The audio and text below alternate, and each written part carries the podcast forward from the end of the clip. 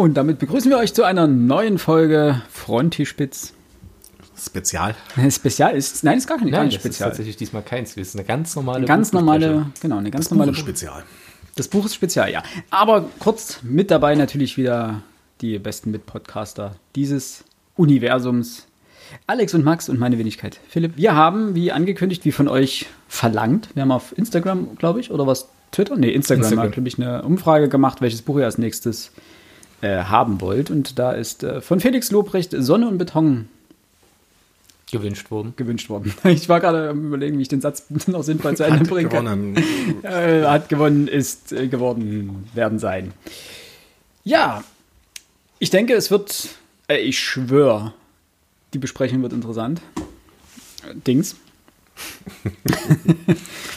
äh, ich hoffe, ihr habt das Buch vielleicht sogar selber schon gelesen, dann könnt ihr vielleicht den ein oder anderen, das eine oder andere Argument von uns ähm, mit Nachvollziehen. nachvollziehen, beziehungsweise wenn ihr Anregungen etc. habt, könnt ihr das natürlich auch uns danach nochmal schreiben auf unseren Social Media Kanälen. Ihr könnt uns auf Twitter und Instagram folgen, äh, dort einfach via Frontispitz. Und ansonsten würde ich sagen, wir machen gar nicht hier lange drumrum. Ähm, Max wird uns jetzt ein bisschen was zum Einführend zum Autor erzählen. Äh, Felix Lobrecht werden wahrscheinlich die meisten aber von euch kennen. Und es Vermutlich. aber vermutlich keinen größeren Felix Lobrecht Fanboy. Als, Max? Ja, Fanboy. Ich, ja, ich bin großer, großer Fan. Das kann sagt er mit einem gemischtes Hack-T-Shirt. Ja, den- ja, er, hat sich, also- er hat sich Lobrechts Gesicht auf sein Gesicht tätowieren lassen. Hat die Frisur von Lobrecht auf dem Kopf. Ja, genau. Ich sehe es nicht. Äh, nein, aber natürlich kann man sagen, ich bin schon Fan, einfach von seinem Schaffen insgesamt. Es gibt Sachen, die ich jetzt nicht so feiern kann und es gibt auch kritische Stellen im Buch, das werden wir dann besprechen. Aber kurz zur Person. Ähm, Felix Lobrecht ist ein deutscher Stand-up-Comedian, Bestseller-Autor, darauf äh, hat er zumindest im Podcast immer großen Wert gelegt. äh, apropos Podcast, er ist auch äh, einer der ja, beiden Sprecher im erfolgreichsten Podcast Deutschlands, nämlich Gemischtes Hack, von denen ich gerade ein T-Shirt trage. Ja, da habt ihr völlig recht. Aber auch da bin ich halt großer Hacky. So, that's live. Ansonsten, ähm, das Buch hat autobiografische Züge, denn Felix Lobrecht ist auch in Neukölln ähm, in der Gropiusstadt aufgewachsen. Ähm, ich sage autobiografische Züge, denn es ist keine Autobiografie. Also wir müssen auch hier wieder Fiktion und äh, Realität trennen können. Äh, ist dort auch als Sohn eines alleinerziehenden Vaters aufgewachsen, hat dann irgendwann die Schmu äh, Schule geschmissen, Fachabitur gemacht, das richtige Abitur äh, als nicht in der Nichtschülerprüfung nachgemacht, um Politikwissenschaften in Marburg stud äh, studieren zu können. Das wissen aber die wenigsten. äh, Chapeau. Genau, und jetzt ähm, kann man sagen, zu seinem derzeitigen Schaffen, würde ich sagen, ist wahrscheinlich der gehypteste deutsche Stand-up-Comedian, den wir derzeit haben. Hat eine eigene Klamottenmarke, macht sich stark für, keine Ahnung, alle möglichen Sachen. Heute habe ich gesehen, äh, es war jetzt äh, World Ref Refugee Day, wo er äh, sein Konterfei äh, zur Verfügung gestellt hat. Ähm, das heißt also breit engagiert, breites Schaffen. Und wir wollen uns heute mit seinem Buch auseinandersetzen, das äh, Sein Erstlingswert, ne? ja, er hat noch ein anderes Buch mit einem Kumpel zusammengeschrieben, was allerdings äh, verschiedene so Poetry Slam Texte sind. Also so eher Kurztexte. Das hier ist das, ja, wie soll man sagen, das er, der erste Roman, den er geschrieben hat. Sein Debütroman. Genau, und es ist auch bisher der einzige Roman, den er geschrieben hat. Ob da noch irgendwas dazukommt, das werden wir sehen. Das Buch wird auch verfilmt, kommt 2021 in die Kinos. Das Drehbuch ist fertig, soweit ich das mitbekommen habe. Weißt du jetzt mehr als ich? Regisseur ist David Nent, der Typ von Er ist wieder da und Kriegerin. Letzteren kenne ich, Ja. sagt mir gar nicht. Ja, das war ein ganz großartiger Neonazi-Film mit ähm, Jella Hase in der Hauptrolle. Ähm, die Chantal aus Fuck You Goethe, Ja, die ja. auch dort gezeigt hat, die kann wirklich Schauspieler, also wirklich grandioser Film. Ähm, kommt dann in die, in die Kinos. Wir haben beide zusammen das Drehbuch geschrieben. Das Buch ist erschienen 2017, wenn ich mich, mich nicht täusche. 2018 steht bei mir erste Auflage. Ja, weil das das Taschenbuch ist. Das Taschenbuch okay. ist ein bisschen später rausgekommen. Ich glaube glaub- 2017. 2017, ja. ähm, genau. Also ganz unabhängig davon, ich habe mal bei dir vorhin ins Buch reingeguckt, du hast die sechste Auflage 2019. Ich habe tatsächlich schon die zwölfte Auflage 2019. Also das Buch schien zumindest letztes Jahr, keine Ahnung, wie es dieses Jahr aussieht, aber letztes Jahr ein guter Renner gewesen zu sein. Ja, ganz einfache Sache. Äh, Sind bloß 500 Stück gedruckt worden pro Aufdruck. nee, am Anfang ist es halt erschienen und wie man sehen kann, auch hinten auf dem, auf dem Umschlag in der Süddeutschen besprochen worden, auch gut besprochen worden. Also Jens Bisky hat da eine wirklich lobende Kritik für gefunden oder lobende Worte für gefunden. Ähm, und dann hat Felix das einmal im Podcast ja, angemerkt, dass er das Buch geschrieben hat und dass die Leute sich das ja auch mal angucken können. Und hatte dann irgendwann das Ziel, Bestseller-Autor zu werden. Und natürlich sind dann, ich weiß gar nicht, zu dem Zeitpunkt hatten die 500.000 Hörer. Da sind 50.000 Leute in die Läden gerannt. Und dann war es vergriffen. Überall. Äh, Amazon so sechs bis zwölf Wochen Lieferzeit angegeben. Und dann ist es immer nachgedruckt worden und dann kommt genau das zustande. So. Und wenn es dann, das ist ja das Krasse, wie, wie, wie sich dieses, dieser Zirkel dann schließt. Du hast einmal so krasse Nachfrage. Dann rückt das Ding, weil es plötzlich best, also ich glaube, wenn du in Top 20 beim Spiegel bist, hast du diesen lustigen Flatschen vorne drauf. Und dann liegt das natürlich im Bücherladen vorne. Sein Name wird immer bekannter und Leute sagen sich, krass, probier ich mal aus. Und dadurch kommen dann auch die vielen negativen Rezensionen bei Amazon zustande. Weil Leute Das ist krass. Das ist das allererste Mal, dass ich nicht bei Amazon geguckt habe, wie die Rezensionen aussehen. Ja, Verdammt, jetzt sagst du mir, sind da echt viele schlechte? ja, was heißt kann ja mit viele dem mal schlechte, aber auch einige kritische, wo Leute sagen, hier, ich bin Hacky, äh, aber fand das jetzt nicht so pralle und keine Ahnung, warum hat das Buch ein offenes Ende? Äh, Finde ich jetzt nicht okay. Darüber müssen wir dann nochmal sprechen, ja? Genau, Das ist der ähm, Punkt. Wo einfach Leute gedacht haben, äh, dass das ja, wie, wie, wie sein Stand-up ist, aber ja, da enttäuscht worden sind im Sinne von, dass ihre Erwartungen halt nicht erfüllt wurden. Aber das ist halt normal, wenn man ein Buch schreibt. Aus meiner Sicht ist es eine Art Coming-of-Age-Roman. Äh, Kann man so sehen, ja. in der Gropiusstadt in Neukölln wachsen ein paar Jungs auf. Die Hauptfigur ist äh, Lukas, ein blonder, weißer Junge unter, unter People of Color, äh, der dort ja bei einem alleinerziehenden Vater aufwächst und ähm, so seine Probleme hat und die Jungs mit seinen Freunden dann gewisse Sachen erlebt und die kommen dann auf die grandiose Idee, wie man schnell zu Geld kommen kann. Darüber wird dann auch zu sprechen sein, um mal Markus Lanz zu zitieren. So entspinnt sich eine Geschichte, die doch durchaus ähm, für mich den Charakter eines Jugendbuchs hatte. Die ist jetzt nicht sonderlich krass. Die Geschichte ist nicht das, was das Buch so gut macht. Das ist mein Statement. Aber ich möchte gerne eure Zweisatz-Plädoyers hören. Eure Kurzzusammenfassung. Ich habe ja meine gerade faktisch gegeben. Es ist eine 0815-Geschichte. Also das ist äh, nix, was jetzt irgendwie groß Kreativität voraussetzt. Ähm, das Buch hat, glaube ich, dahingehend seine Berechtigung, dass es den Deutschen mal zeigen soll, wie krass Berlin eigentlich ist. Äh, und da können wir nachher mal drüber äh, diskutieren, wie authentisch das Buch ist, weil ich glaube auch 0 bis 1. Ähm, soll aber kein Verriss sein. Ähm, das Buch hat durchaus seine Berechtigung. Durchaus. Ich weiß nicht. Es ist keins dieser Bücher, die bei mir hinten, äh, die bei mir nachher im Schrank hinten verschwinden werden. Nur so viel zu meiner Meinung, aber da kommen wir nachher noch drauf.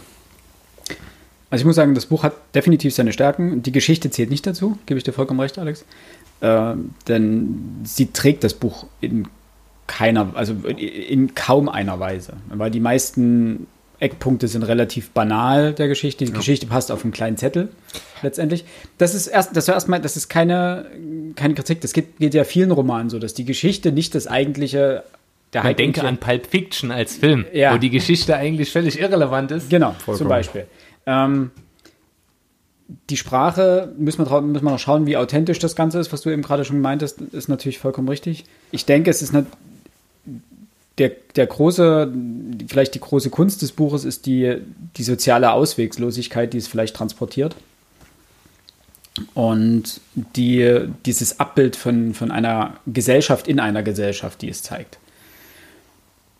Ja. Müssen wir, also lassen wir es mal jetzt so stehen, dann Ja. können wir dann später noch drüber diskutieren. Ich glaube, die Stärke liegt auch da, also ich möchte jetzt nicht den Pulp Fiction-Vergleich überbemühen, weil Pulp Fiction mein Lieblingsfilm, das ist kein, also ein gutes, richtig gutes Buch, aber nicht mein Lieblingsbuch. Aber es sind diese Nebenstränge in den Geschichten oder in der Geschichte, wo man sagt, was passierte mit Gino? So, was passiert mit seiner mal so. Familie? Erzähl doch mal ganz schnell, worum geht's denn eigentlich? Also Lukas, wie gesagt, wächst auf. Seine besten Kumpels sind äh, Gino, Julius. Julius ist auch wieder so eine kritische Sache. Äh, Sanchez kommt dann dazu und die haben die Idee, so viel kann, ja, wer es noch nicht ge gelesen hat, dann seid euch wieder bewusst, wir werden jetzt spoilern. Noch mal ganz kurz die Ohren zuhalten. Ah, äh, zurück zur Geschichte. Also, äh, die Jungs haben halt vor, schnell mal zu Kohle zu kommen und wollen die Computer, die neu in die Schule geliefert worden sind, samt Bildschirm klauen Und verticken. und verticken. Und verticken. Das, was diese Idee so cool und so lustig und so, also was, warum ich das schon wieder tragend finde, ist, in dem Moment, wo die die Idee haben, ist klar, das ist zum Scheitern verurteilt, weil die Jungs viel zu kurz denken. So, Kurz ist gar kein Ausdruck. es, Also, ist, es scheitert auf ganzer Linie, wenn äh, diese, diese Idee, also erstmal alle zu klauen, es sind 30 mit einem Einkaufswagen, das kann nicht funktionieren. Und B, dass das natürlich in den Medien kommt und niemand die Dinger mehr kaufen würde, ohne dass es auffliegt, äh, ist klar. Aber es transportiert super gut ähm, ge eine gewisse Jugendlichkeit. Im Sinne von Peer Pressure, also ähm, Gruppenzwang. Nämlich Lukas ist hat aus meiner Sicht einer der intelligentesten Jungs, also der intelligenteste Junge in dieser Geschichte, der sich nämlich schon im Klaren ist, fuck, das geht schief. Das muss schief gehen. Wenn das nicht schief geht, und der auch reflektiert über seine Handlung. ja. Der zwar auch sagt, ja, ich muss dem in die Fresse hauen, weil wenn ich das jetzt nicht mache, dann krieg ich eine drauf, ohne dass ich, also dann passiert nichts. Und wenn du in dieser Welt nicht der bist, der, der zuerst zuschlägt, dann wirst du immer das Opfer sein. Und du wirst hier nie rauskommen. Aber der sich wenigstens Gedanken drüber macht. So. Und dann natürlich die einzelnen Charaktere, die, und da muss ich halt sagen, das, die, die fühlen sich echt an. Aus meiner Sicht. Das ist mein, mein Gefühl. Ein Julius ist unfassbar nervig. Der nur, nur dumme Ideen hat, aber wir alle hatten, finde ich, so einen Kumpel, der damit auch leider immer durchkam. Der so, er, er kommt ja nicht durch. Ähm, Ich glaube, kaum einer wird so oft verprügelt wie Julius. äh, ja, aber der dann, des Buchs. der sich, der sich in der ersten Schlägerei, die ich im Übrigen sehr gut erzählt fand, ähm, wo ich auch gedacht habe, oh, das, das fühlte sich schon eklig an, diese erste Schlägerei und so, un, so diese Ungerechtigkeit kommt so dort durch, die haben nichts gemacht. Und Julius, der dort wieder nur die große Fresse hatte, ist der, der dort mit dabei stehen bleibt und dann eigentlich auch gefeiert ist. So, obwohl der gar nichts getan hat, der hat nichts beigetragen, der hat sie alle in die Scheiße geritten. Ähm, ein Gino, der einem nur leid tun kann, muss man auch sagen. Der aber, muss ich sagen, keine große Rolle spielt. Ne? Der spielt da, der Gino ist der Charakter, den man am wenigsten wahrnimmt. Ja, es kommt drauf an. Ich, wie gesagt, ich habe es jetzt zweimal gelesen, einmal das Hörbuch ganz gehört. Ähm, und du achtest dann immer mehr auf andere Figuren. Klar. Und du merkst dann, dass auch die Geschichte richtig stark ist als Nebenzweig. Das heißt, das ist so, wenn ich in, der, in einer Baumetapher sprechen müsste, der Hauptstamm ist es nicht. Es sind, es ist wie ein Strauch, wo du ganz viele verschiedene Verästelungen hast, die auch sich wieder irgendwo verzweigen neu. Das ist das, was das Buch so aus meiner Sicht so stark macht, ähm, dass die Geschichte, auch wie sie endet, gut, da können wir dann noch drüber sprechen zum Schluss, aber so diese einzelnen Figuren, die Sprache der Figuren, die kann nerven, wenn man diese Welt nicht kennt. Aber ich kann ja tatsächlich sagen, wenn ich in Berlin war, und ich war häufiger zum Fußball in Berlin, ähm, ja, so, so sprechen die Jungs. Und warum finde ich das so cool? In meinem Leben hatte ich viel mit Jugendbüchern zu tun. Schon beruflich, klar, aber auch als Jugendlicher, der selber mal in der Schule war und dann immer Bücher vorgesetzt gekriegt hat, die die Jugendsprache sein sollten. Und es war immer eine Lüge, weil, weil es immer, das, das hat immer den Anschein gehabt von einem Erwachsenen, der versucht, cool zu klingen. Und das ist aber nicht echt. Das ist nicht authentisch. Und es fühlt sich auch nicht authentisch an. Das fühlt sich für niemanden authentisch an. Das ist wie, als wenn, keine Ahnung, der 50-jährige Mathelehrer reinkommt und sagt, lol. Das ist einfach falsch. Das fühlt sich auch nicht richtig an. Und das transportiert das Buch richtig gut. Denn auch da, es gibt ja diese, diese, diese Sprachvarietät, Kanaxprak genannt, äh, worüber dann teilweise Komiker sich völlig falsch lustig gemacht haben, weil sie den Deutschen eigentlich nur wieder gezeigt haben, äh, so stellt ihr euch vor, wie Türken sprechen, was aber Bullshit war. Also dieses Ich mach dich Messer, so hat noch nie jemand gesprochen. Noch nie. Das ist eine Karikatur, wie wir Bio-Deutsche, wir Kartoffeln uns das vorgestellt haben.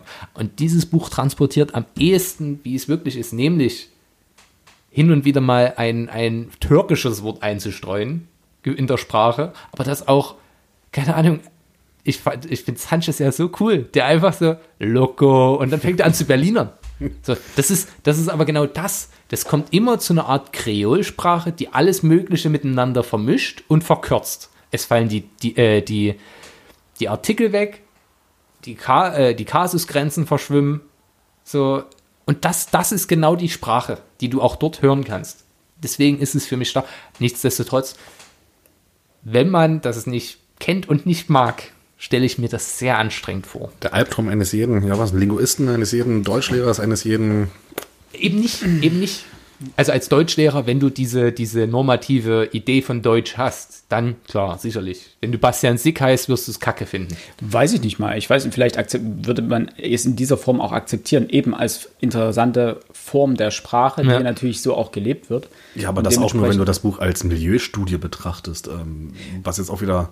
Du hast das vorhin angesprochen, Alex. Die Frage der Authentiz Authentizität. ja. Ähm, die hat sich mir dahingehend auch natürlich gestellt, ähm, weil wir festgestellt haben, es ist nicht autobiografisch, es hat aber autobiografische Züge. Und das kommt klar durch, weil Lobrecht ist auch aufgewachsen ohne Mutter, sie ist ja auch früh gestorben. Äh, Lobrecht ist mit einem größeren Bruder aufgewachsen. Nein? Er ist der Größte. Er ist der größere Bruder? Ja. Okay, aber auch mit einem Bruder aufgewachsen und bei seinem Vater und eben in Neukölln, in der Gropiusstadt. Also es gibt sehr viele Parallelen, aber es gibt natürlich auch ähm, Punkte, die abweichen. Ähm, was ich auch, was, wir hatten ja vorhin gesagt, die Haupthandlung ist eher schwach ausgeprägt. Zumindest nicht so wichtig. Ja, die, ja Genau. genau. Na gut, es ist, es ist ja. Ja, aber rein, rein von der Kri- das ist ich meine, genau die- der Punkt. Es Die ist- wollen was klauen? ja, aber es, ist wirkt, es wirkt, passt nicht. es wirkt wirklich wie ein, Aus, wie ein Lebensausschnitt. Ja, das Und finde ich damit auch cool. ähm, diese, diese komple- eigentlich wenig relevante Haupthandlung oder beziehungsweise diese ganzen Nebenhandlungen, die für einen Jugendlichen ungefähr alle eine sehr ähnliche Priorität haben. Also die Priorität, Computer zu klauen, ist ungefähr so hoch wie Gras zu bekommen. Oder eine Packung Kaugummi oder sowas. Weil du, du merkst auch, wie ganz schnell Prioritäten in dem Buch ganz, ganz schnell wechseln einfach. Dann ist plötzlich die Priorität einfach nur wegkommen und es geht nicht aufs Maul kriegen und äh, mit, ohne, ohne Zähne aufzuwachen. Und das macht die ganze, das fühlt sich jedenfalls authentisch an, ohne dass ich natürlich jetzt äh, eine Studie daraus machen kann und sagen kann, hier, das und das und das, ist es wirklich authentisch. Das kann ich nicht beurteilen. Fehlt mir einfach der, der Vergleich. Ähm, aber das trägt natürlich dazu bei, dass du eben jetzt rein romantechnisch, rein, rein literarisch betrachtet, keinen starken Text hast. Ähm, das kann man vielleicht auch dahin Also auch was, was Spannung, Entschuldigung, ganz kurz, was Spannungsbögen anbelangt, was, äh, was Strukturenaufbau anbelangt. Es ist wirklich, du steigst zu dem Punkt X ein und steigst irgendwo wieder aus. Ja. Fertig. Und that's it. Und deswegen, ich glaube, das ist auch das Problem, was viele ähm, Rezensenten hatten, weswegen die auch bei, bei Spotify oder bei, bei ähm, gibt es auch bei dieser und es gibt es ja, Ja, auch bei, nee, Quatsch, bei dieser gibt es das gerade nicht das Hörbuch, aber bei allen anderen gibt es das. Ähm, steht ganz oft, ja, komisch, ist ja nur ein Ausschnitt, hört ja mittendrin auf. Das habe ich nicht verstanden, tatsächlich. Aber gut, äh, Alex. Das, da kommen wir dann später noch Kommen wir nochmal dazu. später dazu. Ähm, ja, bloß noch eine Sache zur Haupthandlung. Ähm, du hast ja gesagt, so steht es auch hinten drauf. Die Haupthandlung beginnt damit, dass die in die Schule einbrechen und ähm, das kann man ja mit Zahlen mal, wie viel das eigentlich zur Handlung beiträgt. Ähm, auf Seite 79 kommt das Thema, ey, wir müssen irgendwas tun, um an Geld zu kommen, überhaupt erstmal auf. Und auf Seite 99 brechen sie in die Schule ein. Also du hast die ersten knapp 100 Seiten, haben überhaupt nichts mit der Handlung zu tun, Genau. die hinten drauf steht, die du erwartest, wenn du das Buch holst. Ähm, das Interessante ist auch, dass er diese 100 Seiten, jetzt das Lobrecht die 100 Seiten am Anfang nicht dazu benutzt, die Figuren im großen Stil einzuführen. Es sind eher Randgeschichten, also am ehesten noch über den Lukas. Aber die anderen Figuren bleiben, was das angeht, ich sag mal, sehr, sehr blass bis auf das, was irgendwo in den Nebensätzen mal geschrieben Aber wird. genau das finde ich so krass gut. Okay. Es ist nicht im Stile von, hallo, ich bin jetzt äh, Gino. Bei mir passiert das, das und das ist mein Problem. Sondern in der Kommunikation findest du ganz am Anfang schon, die haben gerade die Schlägerei überstanden. Und ähm, dann heißt es, äh, dass, dass Gino jetzt, der, der, der, die sind oben auf dem Balkon, rauchen, na? Ähm, sein Handy klingelt, der geht kurz rein, kommt wieder raus, ja, ich muss los, tschüss. Und du, da knistert es schon. So. Und er sagt, ja, war mein Vater. Dann ist es wie so ein Aufatmen äh, im Sinne von, pff, shit, das bedeutet irgendwas. Und er muss sofort weg. Äh, Lukas ruft ihm hinterher, hier, wenn du Hilfe brauchst, melde dich. Und das war's. Und da gib- kriegst du doch schon dieses erste Feeling von, irgendwas stimmt da nicht. Es stellt sich dir die ganz, Frage. Ganz, ganz klar. Aber es aber- sagt nichts viel über die Person an sich aus. Also dieses. Aber über dessen er, er Handlung wirklich, er wird- wird nicht greifbar. Na, darüber, da müssen wir uns erstmal über die Erzählperspektive unterhalten. Denn die Erzählperspektive, es gibt ja keinen Erzähler im Klassischen, sondern es wird alles aus der Perspektive von Lukas erzählt. Äh, und so wie Lukas seine Welt wahrnimmt, so nehmen wir sie wahr und so bekommen wir sie transportiert. Und wie oft schilderst du deine eigene Wahrnehmung über einen Freund, den du schon ewig kennst? Du wirst nicht nochmal mit dem Urschleim, dadurch, dass das ja wirklich ein Ausschnitt ist, wirst du nicht nochmal nachdenken, das ist mein Freund Gino. Gino ist 28 Jahre alt. Gino kommt aus, äh, aus der Gruppestadt, wohnt in 17b. Ähm, solche Informationen kommen ja nicht. Und interessanterweise, und das war der eine Punkt, der mich da ein bisschen gestört hat mit dem, äh, mit dem Telefonat mit dem Vater, bevor wirklich klar ist, was, für, was für ein Problem Gino mit seinem Vater hat, vergehen 200 Seiten. Das kommt erst irgendwo relativ am Schluss, dass Ja. sein Vater einfach ein Alki ist, der ihn und seine Mutter dauernd verdrischt. Das eskaliert ja erst am Ende hin. Am Anfang ähm, wird das ja so stehen gelassen. So, ja, ist was mit seinem Vater. Da kann alles Mögliche sein. Es kann sein, dass sein Vater irgendwie aus dem Krankenhaus abgeholt Ja. werden muss. Es kann sein, Aber dass sein, was auch Ich, immer. ich habe das die Seite gerade vor mir. Gino fummelt, äh, fummelt aufgeregt sein Handy aus der Hosentasche. Sein Seite? Blick friert ein. Seite 31. Mein Vater, sagt er stimmlos. Er springt auf, geht ins Wohnzimmer und schließt die Balkontür. Eine Minute später kommt er wieder. Was los? frage ich. Gino sieht auf einmal völlig fertig aus. Nix ja, ich muss gehen, sagt er. Hau rein, Lukas, wir reden morgen oder so. Er dreht sich um, atmet aus und geht. Ich höre die Tür ins Schloss fallen. Gino hat einfach so ein Pech mit seiner scheiß Familie. Bestimmt sehe ich ihn jetzt erstmal eine Weile nicht. Ist immer so. Ich lehne mich wieder über die Brüstung des Balkons und schaue runter und warte, bis er unten aus dem Haus läuft. Äh, Dings, Gino, wenn irgendwas ist oder so, melde dich einfach. Ich habe Handy laut. Da ist faktisch schon geschildert, dass es ein Riesenproblem gibt in der Familie. Und dass das nicht irgendwas Kleines ist, sondern dass es dort, Genau. dass es dort, ich sag mal so, glimmt. Das, sehen wir in dieser, in dieser Szene. Genau. Aber bevor du sozusagen erfährst, was sozusagen in der Familie Ja, aber steht, gut, das ist ein Spannungsaufbau. Ja, das Weiß ist, ich nicht. Ähm, wir reden hier von einer Gropiostadt.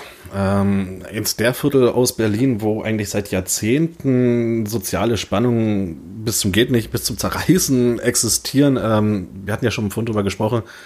Ähm, Lobrecht geht ja in seinem Roman ja da gar nicht darauf ein, muss er ja eigentlich auch nicht, aber Christiane, Christiane F. Äh, hat in Gropiostadt äh, gewohnt. das ist die Autorin von äh, Wir Kinder am Ball. Kinder, genau, die Autorin von den Kindern vom Bahnhof Zoo. Ähm, das heißt, dieses Viertel hat sich, wenn man so will, seit 40, ich weiß gar nicht, wann, der Buch, wann das Buch erschienen ist von ihr, ne, ist ja auch wurscht, aber seit 30, seit 40 Jahren hat sich dieses Viertel nicht, nicht, nicht, anscheinend nicht groß verändert. Es mögen jetzt andere Protagonisten sein, aber die Probleme sind nach wie vor geblieben. Also es sind die Familien aus den unteren sozialen Schichten, Ja, die sich häufig dann natürlich irgendwo in Gewalt, in Alkoholismus, in Drogen etc. Äh, äußern an der, an der Oberfläche. Ähm, ich glaube, jeder, der irgendwo Berlin kennt, der das weiß, der, der weiß auch sofort, dass wenn dort jemand scheiß Familie sagt, wenn dort jemand ein Problem mit seinen Eltern hat, dann kann es sich dabei eigentlich nur um Gewalt oder irgendwie so in dieser Drehe was handeln. Äh, da geht es jetzt nicht darum, dass jemand seinen Job verloren hat, jetzt nicht mehr weiß, wie er seine Kinder ernähren soll. Ähm, das ist wahrscheinlich sowieso ein Grundproblem bei vielen Familien dort.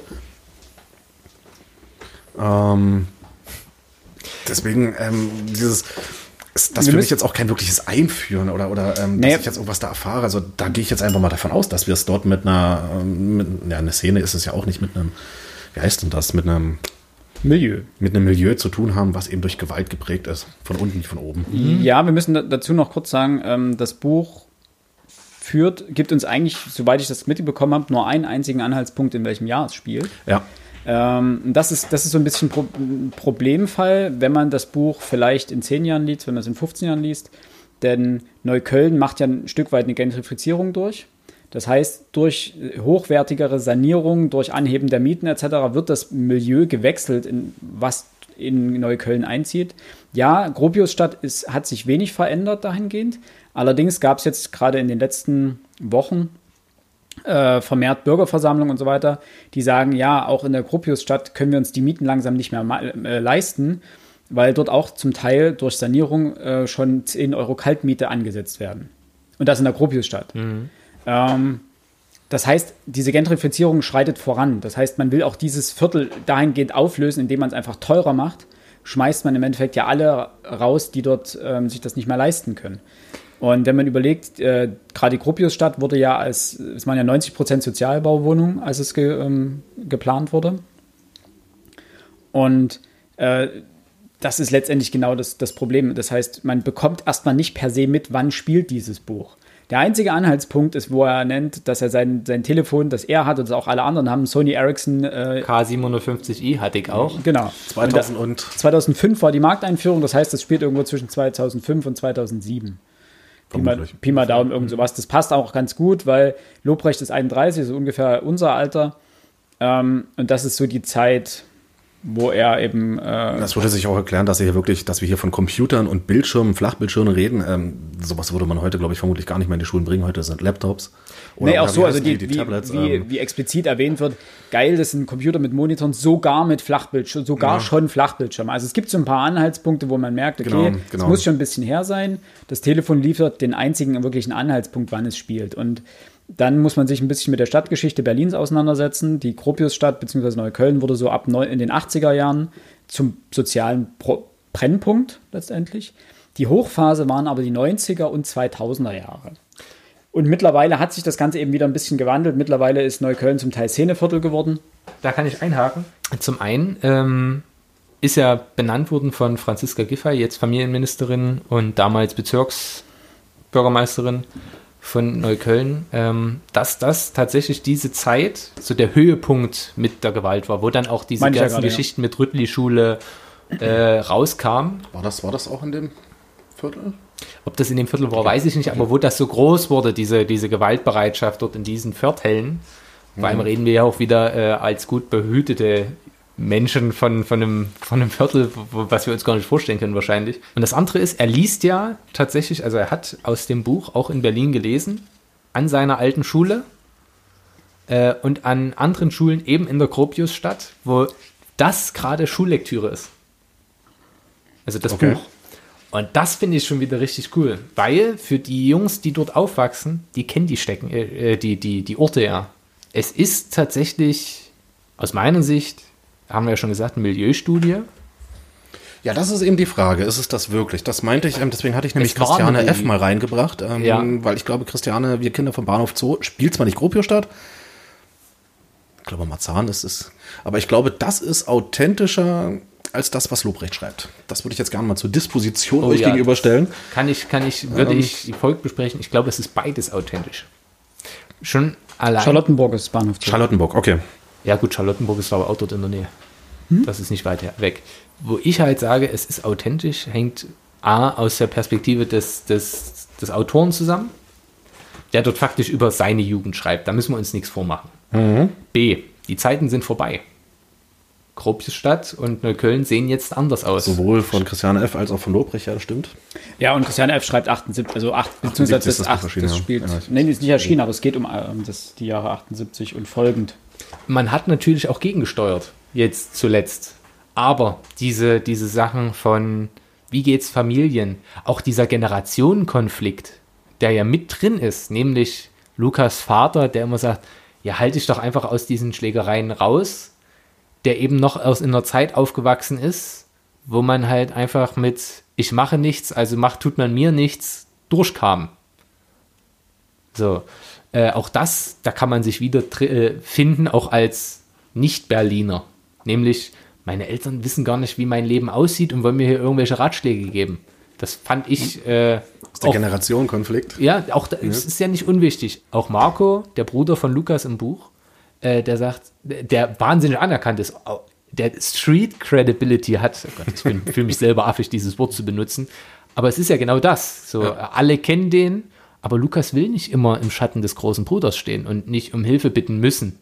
weil er weiß, äh, wenn ich Scheiße baue, kriege ich dann auch von Genau, dem wobei eine er drauf. eigentlich diese Hemmungen gegenüber dem gleichen Scheiß zu tun, wie sein Bruder ja früher gemacht Ja. hat, ähm, die sind bei ihm doch bedeutend größer. Ja, Weißt ja, ich war mal ehrlich.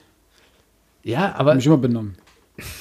Zitat Ende Marco. wo, wo ich die Stärken des Buchs sehe, Ja. sind Nebensätze. Wirklich einfache Nebensätze, in denen Sachen fallen. Da, da, da. So, ähm, es geht um die, die Penner, die er im Park, Park trifft. Seite 8, 9.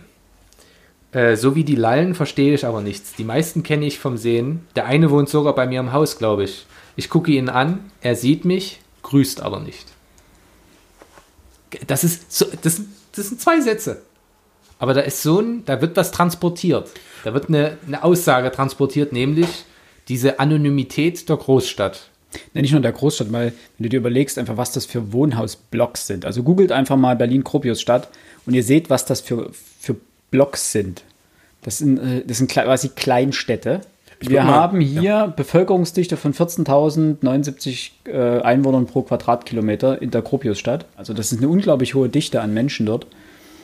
Und in diesen Türmen, das interessiert halt keinen, wer der andere ist. Es ist kein nettes familiäres Dorfleben dort, sondern man kennt sich, aber interessiert sich halt nicht für den anderen. Ja, und Und das wird damit transportiert natürlich. Und das macht er natürlich geschickt, dass er das einfach durch so einen Nebensatz wird das klargestellt, ohne dass er weiter drauf eingehen muss. Das heißt aber auch, ähm, das zeigt auch, das zeigt auch an mehreren Stellen, dort interessiert sich keiner für den anderen, wenn du nicht Buddy Buddy mit dem bist. Ja, auch, auch das, wenn die in dem Park sind und es kommt zu der, dieser ersten Schlägerei, dann spricht er es ja bewusst an und sagt, da sitzen Leute mit einer Shisha und die hat's, ich hab, er hat gerade richtig, ist richtig zusammengeschlagen worden.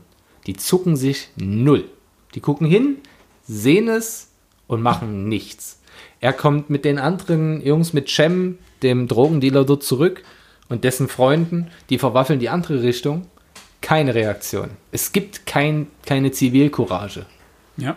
Und äh, es sind genau diese Sachen, die für mich die so Kleinigkeiten sind. Und dann kommt später noch, ähm, wo er dann mit seinem Bruder und de dessen Freunden rumgammelt, hier K44, K40, keine Ahnung, wie die Gruppe sich heißt. Ja, eine 44 ist diese alte ähm, Postleitzahlbezeichnung. Heißen, heißen die K44? Nee, die ist einfach äh, 44. Neukölln 44 ist so, äh, diese 44 war mal die Postleitzahl dieses Bezirks dort. Auf jeden Fall mit den, mit den alten Dudes von seinem, von seinem Bruder, wo er damit rumhängt und wo dann eben der Typ ankommt vom Anfang, der ihn da verwaffelt hat.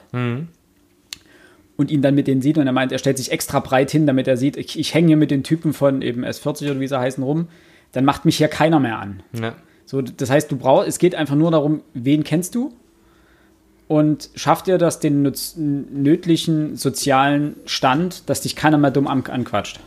ja, auch einfach äh, Lösungswege. Das, das fand ich so auch so erschreckend und so, so traurig eigentlich. Keiner der Jungs hat ein Vorbild, aus dem, ähm, also der bürgerliche Weg zu Wohlstand zu kommen, ist Bildung und dann einen Job machen, mit dem du Kohle verdienst. Also das ist der bürgerliche Weg. Ja. Keiner, keiner der Jungs hat als Vorbild eine Person, die das so macht. Keiner. Ja. Außer vielleicht Sanchez, dessen Mutter hin und wieder arbeiten geht, aber das war's. Und die ist alleinerziehend und der hat ganz andere Sorgen. Dann ist äh, diese äh, äh, Julius Bruder, gammelt die ganze Zeit mit seinem anderen Kifferkumpel in der Hütte rum. Mit Gi- Giaco, der, der Echse, da könnte ich mich immer wieder kaputt lachen. Giacomo heißt glaub ich, diese Echse. Wobei das von Lukas äh, wiederum als sehr, ähm, nicht, nicht als ablehnend empfunden wird, sondern dass er selber das ablehnt. Ja. Dass er selber das unglaublich stark ablehnt. Also er will nicht in diese, er will nicht so ein in diese werden. genau, in diese Richtung gehen. Und das sagt er ja auch. Auch dieses, die Penner, ich will nicht wie so ein Alki unter, äh, dort im Park enden, der dort rumliegt. Deswegen meine ich, das ist, das ist quasi eine Gesellschaft in der Gesellschaft. Da gibt es Ja. so viele kleine Grüppchen, Randgrüppchen, die sich auch nochmal sozial irgendwie in der Hierarchie befinden. Äh, das ist extrem. Und äh, ich hatte gerade die Stelle noch gefunden, oder beziehungsweise Alex hat es mir gezeigt, Seite 61. Ja, Ähm, sieben Jungs im Alter von meinem Bruder im Kreis, alles Türken, alle krass trainiert, alle von S44. Da sind auch die Brüder von Cem, die anderen kenne ich nicht. Marco schlägt allen ein, gibt Küsschen rechts, links. Er dreht sich zu mir, legt den, seinen Arm auf meine Schulter. Hier, Lukas, mein kleiner Bruder, ja, sagt er. Kenn ihn doch, richtiger Beste, der Kleine, sagt Serkan. Ich hab dir doch erzählt, er hat letztens mit uns Jamel und so geboxt. Schwöre er ist wie du. Er zwinkert Marco zu. Also es geht wirklich nur um Street Credibility, wie du das vorhin so hübsch Vor allem sehr, sehr ritualisiert, ne? Ja. Ähm, Ja, auch, auch das- das, wie werden Konflikte gelöst? na, nicht durch Worte jedenfalls. Na, nicht durch Regel. Worte, aber auch, ähm, man hätte die Polizei rufen können nach der ersten Schlägerei. Hätte aber- man machen können. Stimmt, das Funkt, bringt gemacht. dir aber nichts. Ja. Und du, am Ende wirst du dann noch von den anderen Gruppen verwaffelt, weil du eben diesen Weg gegangen bist. Nein, es gibt nur eine Option, die ist gegen Gewalt. Ja. Die Reaktion muss als Gewalt dagegen kommen, es gewinnt der Stärkere. Und dieses gesellschaftliche Bild, das war für mich wahnsinnig beeindruckend. Schlicht und ergreifend, weil das auf den Punkt bringt, mir eine Welt zu schildern, das ist für mich wie Science Fiction. Das ist eine Gesellschaft, die in sich funktioniert. Ne? Jetzt muss ich mit American Dad antworten, das ist keine Science Fiction, das ist echte Fiktion. Ja, also im sorry. Sinne von, Ja. ich, wie bin ich aufgewachsen? Kleinstadt, be- behütet, wenn du so möchtest, äh, den ganz normalen Bildungsweg gegangen, nach zwölf Jahren Schule fertig gewesen, ein bisschen studiert und so weiter. Diese Gewalt, dieses, diese Drogengeschichten, diese, diese Hoffnungslosigkeit, Ja, die diese Perspektiv- Perspektivlosigkeit, ähm, diese, diese Ritualisierung, diese Gesellschaft in der Gesellschaft, Die permanente Präsenz von Gewalt letztendlich auch. Egal ob nun familiär Alles. oder bei Freunden etc. aber auch alleine die Präsenz von dieser Sprache. Ja, wir wollten auch mal früher Ghetto sein und andere G- Ghetto sein, klingt auch wieder total doof, aber cooler sein als die anderen oder zumindest cooler als unsere Eltern. So, und dann hast du irgendwie mehr Schimpfwörter benutzt oder was auch immer.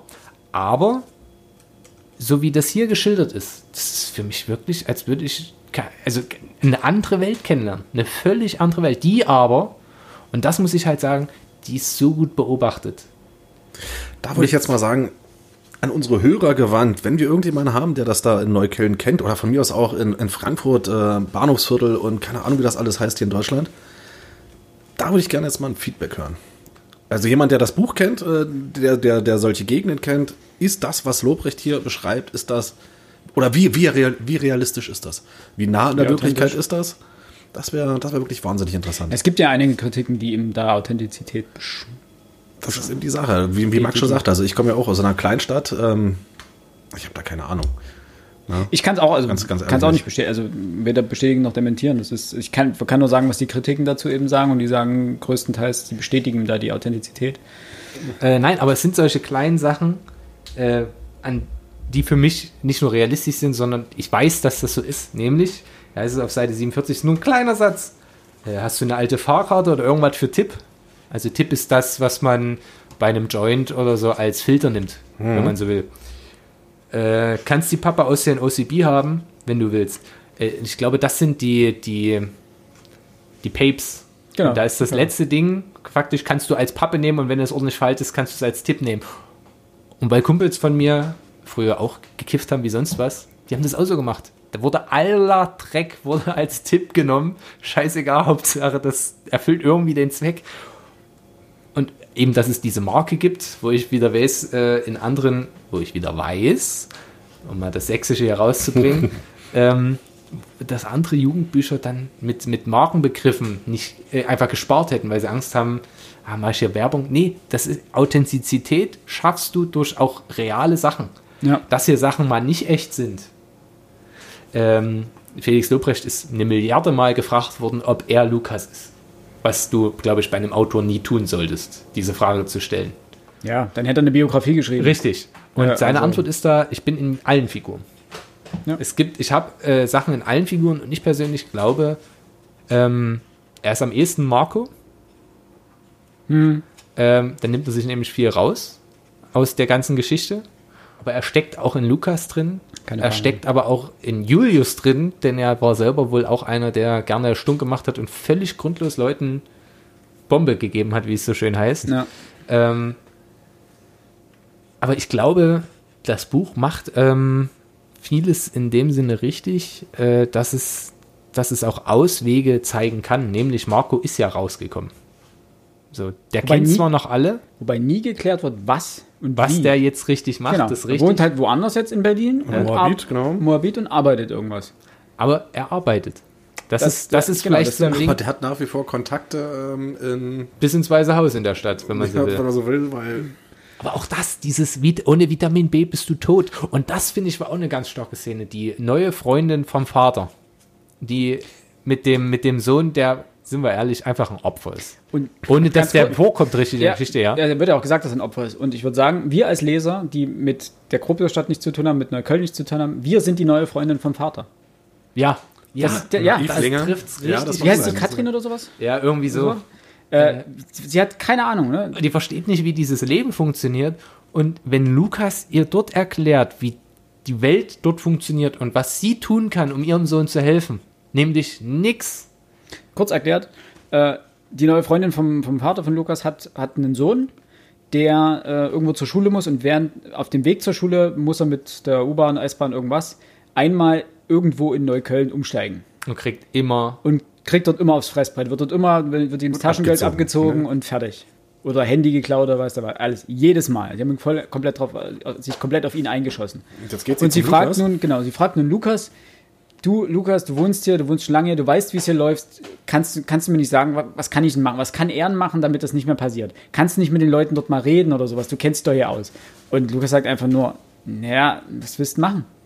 Also, äh, Er ist halt ein Opfer jetzt. er ist ein Opfer. Er Das ist einmal, alle anderen. Genau, er ist einmal als Opfer gestempelt und fertig. Das heißt, wenn er dort vorbeikommt, ziehen sie ihn ab. Was das Einzige, was er machen kann, ist, muss er außen rumfahren, muss er nimmer eine andere Strecke.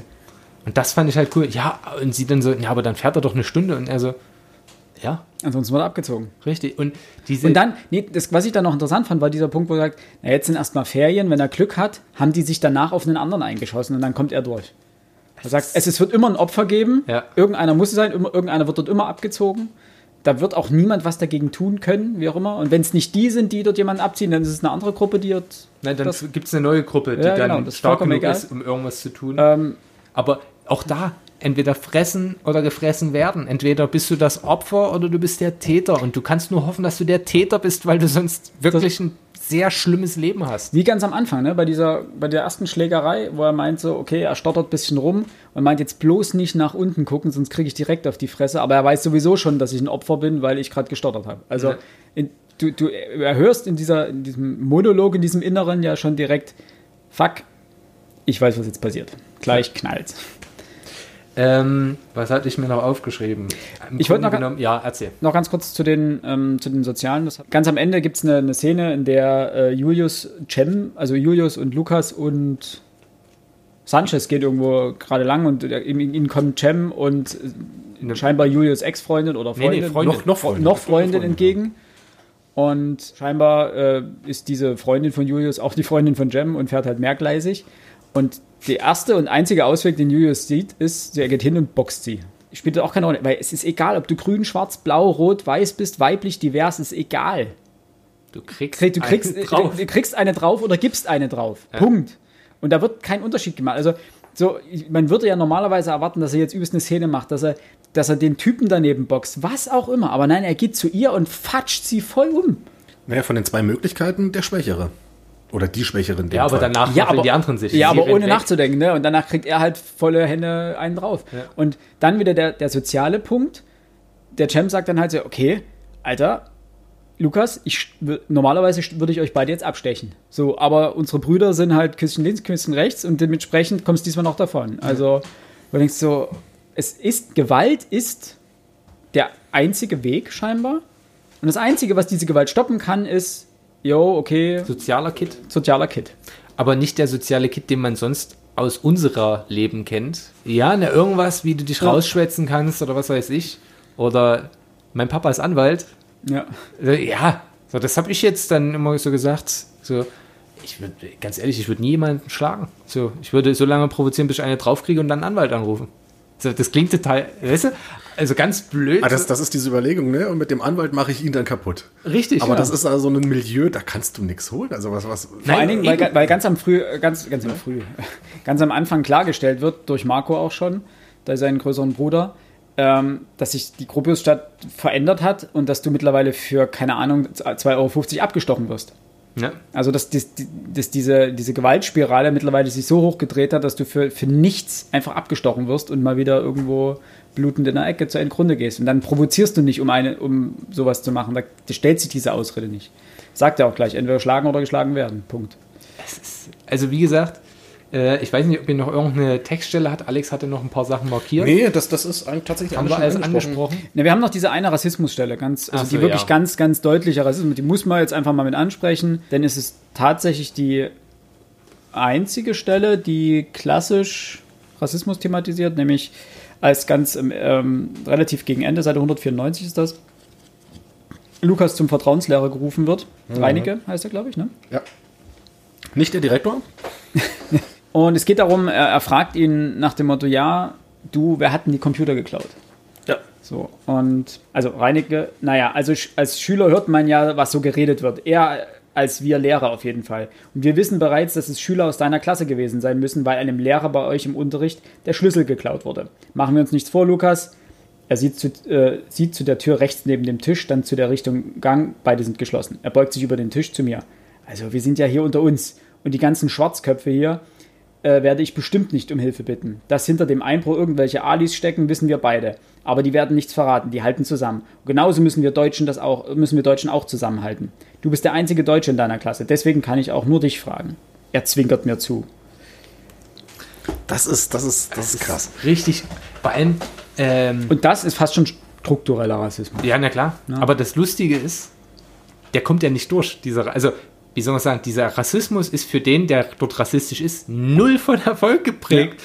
Weil für Lukas diese, wir Deutschen müssen zusammenhalten, Der versteht- keinen Sinn ergibt. Es ergibt- Ja, genau. Es ist für ihn völlig so, über was redet der Mann da? Genau. Also bis er rafft, ähm, was da los ist, keine Ahnung, er, er löst es ja auf mit, Aber, ja, Theorie, es wird ja, geht ja dann noch weiter, ne? Gott sei Dank, also sagt der Lehrer, Gott sei Dank wohne ich ja nicht hier, aber jeden Tag nur von irgendwelchen, wie sagt man jetzt so schön, Menschen mit Migrationshintergrund umgeben zu sein, das hat doch nichts mehr mit Deutschland zu tun. Klein Istanbul ist das hier mittlerweile und so weiter. hier, was war das denn, äh, wa- was war das denn gerade? War das sein Ernst? Kamele klauen? Hä?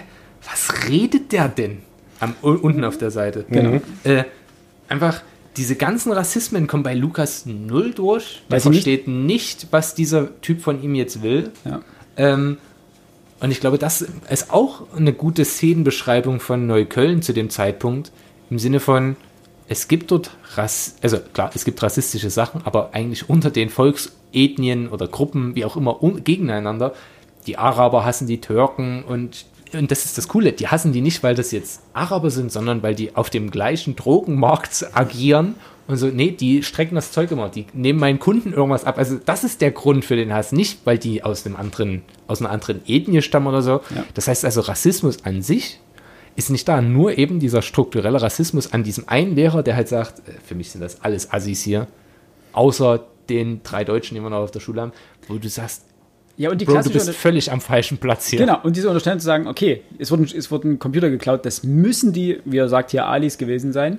Aber letztendlich war das ein Deutscher, Ja. ein Kubaner äh, mit deutschen Wort, also Die sind alles Deutsche. Ja, Nur ja. halt alle mit Migrat Migrationshintergrund. Ja, genau. Gino mit italienischem Genau. Migrationshintergrund. Julius ist, glaube ich, auch Bio-Deutscher. Lukas ist Bio-Deutscher. Ich hasse diesen Begriff eigentlich. Aber so, du kannst da null sagen. Ja, und äh, äh, Sanchez ist halt zum Teil wobei Kubaner. Gino ist gar nicht dabei, weil Gino nicht kann, weil, sei- weil er ja bei seinem Vater ist. Aber er will ja am Anfang mitmachen. Und das muss man vielleicht auch noch anmerken, und das finde ich ganz auch stark in diesem, in dem Buch, ist ähm, die Kollegialität unter Freunden. Gino ist nicht dabei und die wollen trotzdem mit ihm teilen. Das steht für die nie in Frage, dass Gino seinen komplett verdienten Anteil kriegt und zwar den gleichen Anteil wie die anderen. Lustigerweise, das wird nicht direkt thematisiert, es wird nicht gesagt, ja, wir geben Gino auch was, sondern du kriegst es einfach mit, als das Geld aufgeteilt wird, dass 200 Euro übrig sind, letztendlich, die Mhm. nicht aufgeteilt werden. Es kriegt jeder 200 Euro und dann denkst du, ja, aber was, hä? Das ist, das ist die Loyalität. Das heißt ja dann auch, eine, er wäre dabei gewesen. Genau, Ja, genau. wenn, wenn Das, er das gekonnt hätte. vollkommen. Und der Witz ist, dadurch, dass es nicht extra thematisiert wird, bekommt es diese Selbstverständlichkeit. Dann, dann, dann merkt man erst, es gab nie eine Diskussion. Die drei mussten nicht mal darüber reden. Es wurden, war nicht mal ein innerer Monolog von Lukas, ob das überhaupt stattfindet, sondern es war einfach war jeder klar. 200 Euro, es waren 800. Denkst du, hä, die waren zu dritt? Ah, okay, ja. Und das, aber das meine ich mit zwischen den Zeilen. So, wenn, wenn du nämlich nicht direkt den Fokus drauf legst, da, da stimmt es mit den Zahlen nicht, wo sind die letzten 200 Euro hin? Nein, du musst da kurz, ach stimmt, klar. Und dann fällt dir auch sowas auf und das sind diese Kleinigkeiten, die ich eben meine, die für mich das Buch so stark machen.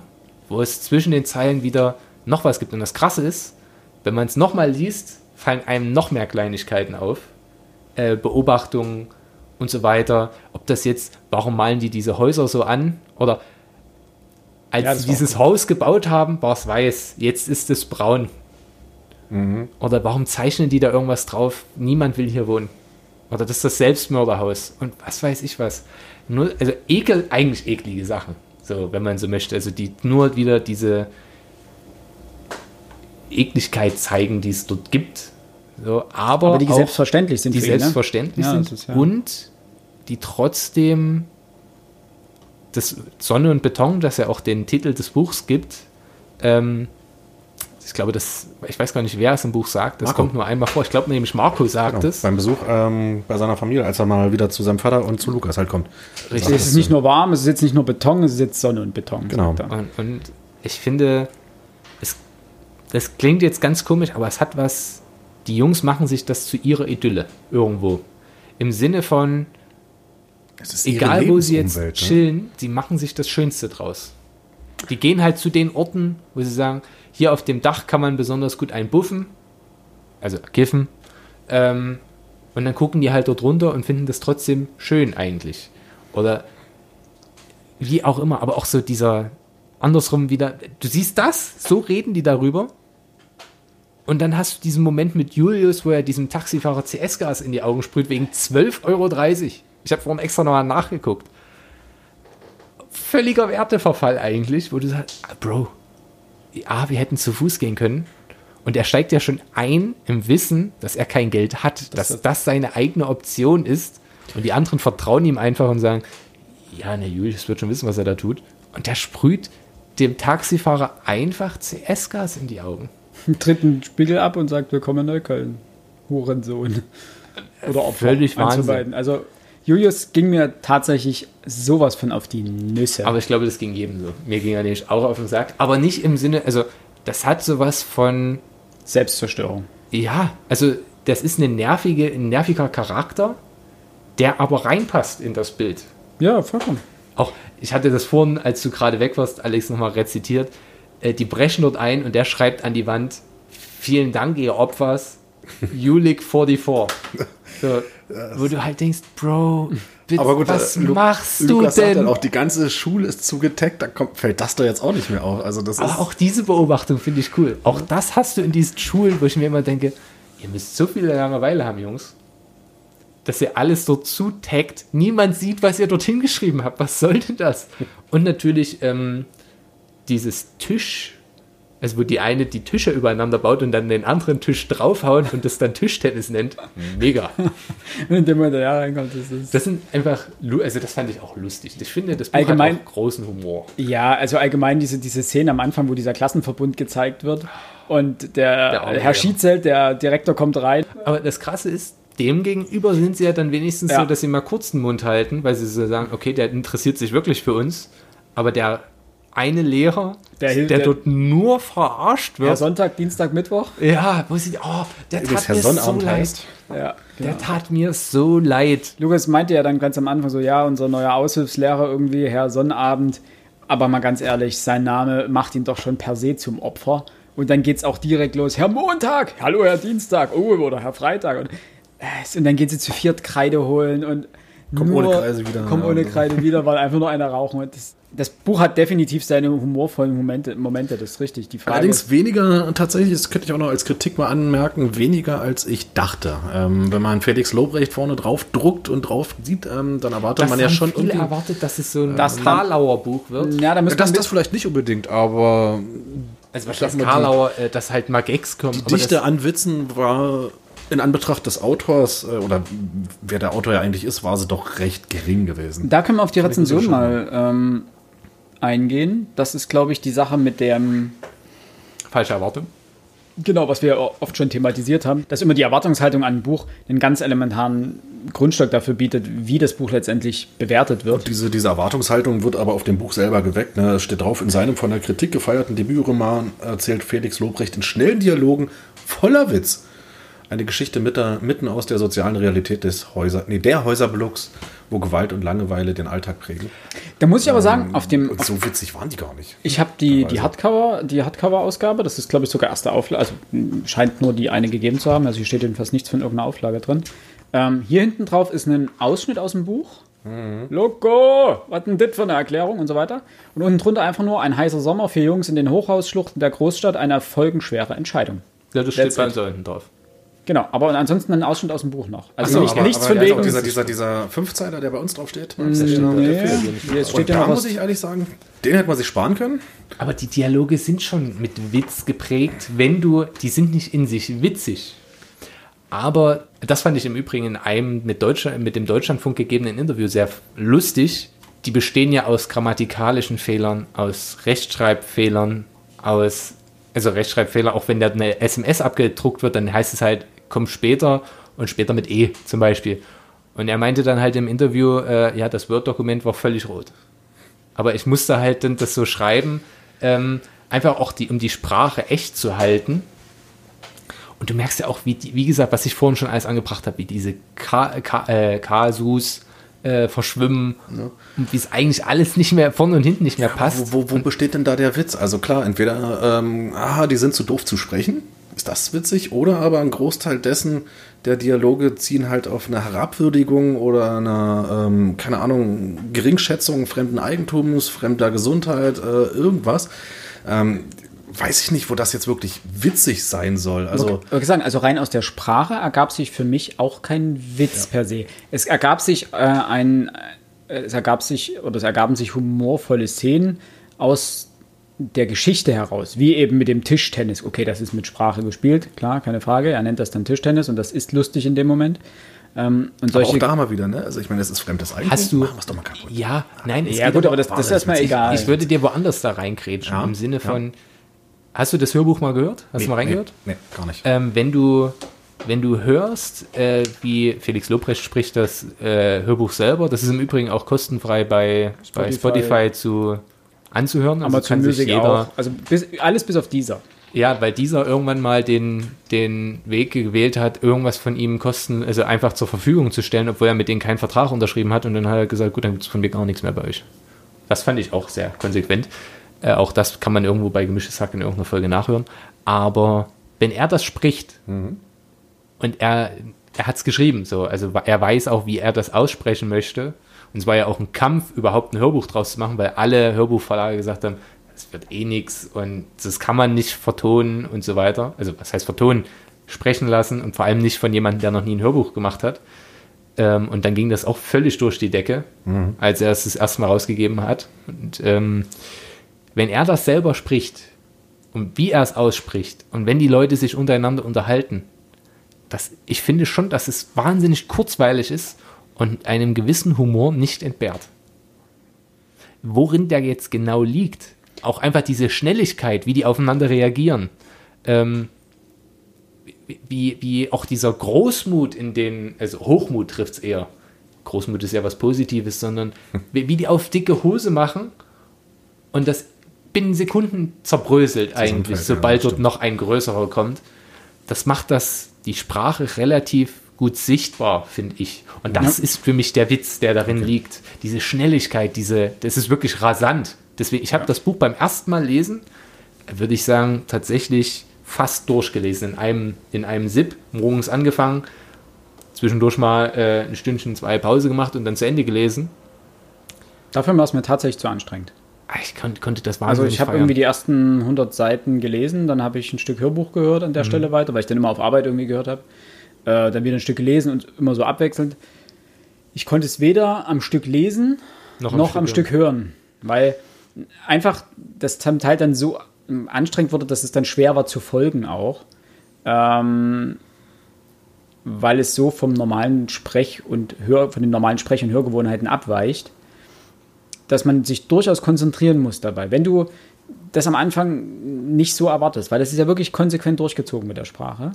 Und es gibt ja keine Ruhepause dahingehend. Es gibt gefühlt keinen normalen Satz, wo du mal sagen kannst, Moment, wir Grammatik. reden hier immer nur über die Dialoge. Ne? Die Dialoge, der- Ähm, der- das, das, das, das wollte ich vorhin schon mal sagen, wenn wir so sagen, ah, die Sprache in dem Buch und also es sind wirklich nur die Dialoge, die dieses, Ja. das, Ja. Was, was Max als Kanakdeutsch vorhin ähm, bezeichnet hat, Ja, das ist in der Forschung auch so während- mal schon bezeichnet worden. während das Ja. komplett die Erklärungen etc., diese, ne, ähm, das ist Hochdeutsch. Alles andere ist, ein, Hochdeutsch. genau, ist vollkommen normales Hochdeutsch geschrieben. Ja. Aber das Buch besteht nun mal gefühlt aus 60 Prozent, 70 Prozent Dialogen. Also die Dialoge tragen dieses Buch. Darum ja, geht's. Na klar. na klar. Aber auch die Beschreibung, die inneren Monologe von Lukas finde ich auch. Aber die sind auch in dem, dem Jargon geschrieben, oder? Fand ich jetzt nicht, nee, oder? Nee, die, nee, die, sind, waren, die, die sind normal. normal.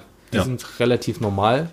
Ja, aber das ist halt nicht so asozial. Also ich glaube, Nein, es ist wir haben asozial. rübergebracht, jetzt in dem, was wir jetzt schon besprochen haben, ja, die Sprache ist manchmal gewöhnungsbedürftig, aber es hat ja alles einen ernsten Hintergrund. Ja.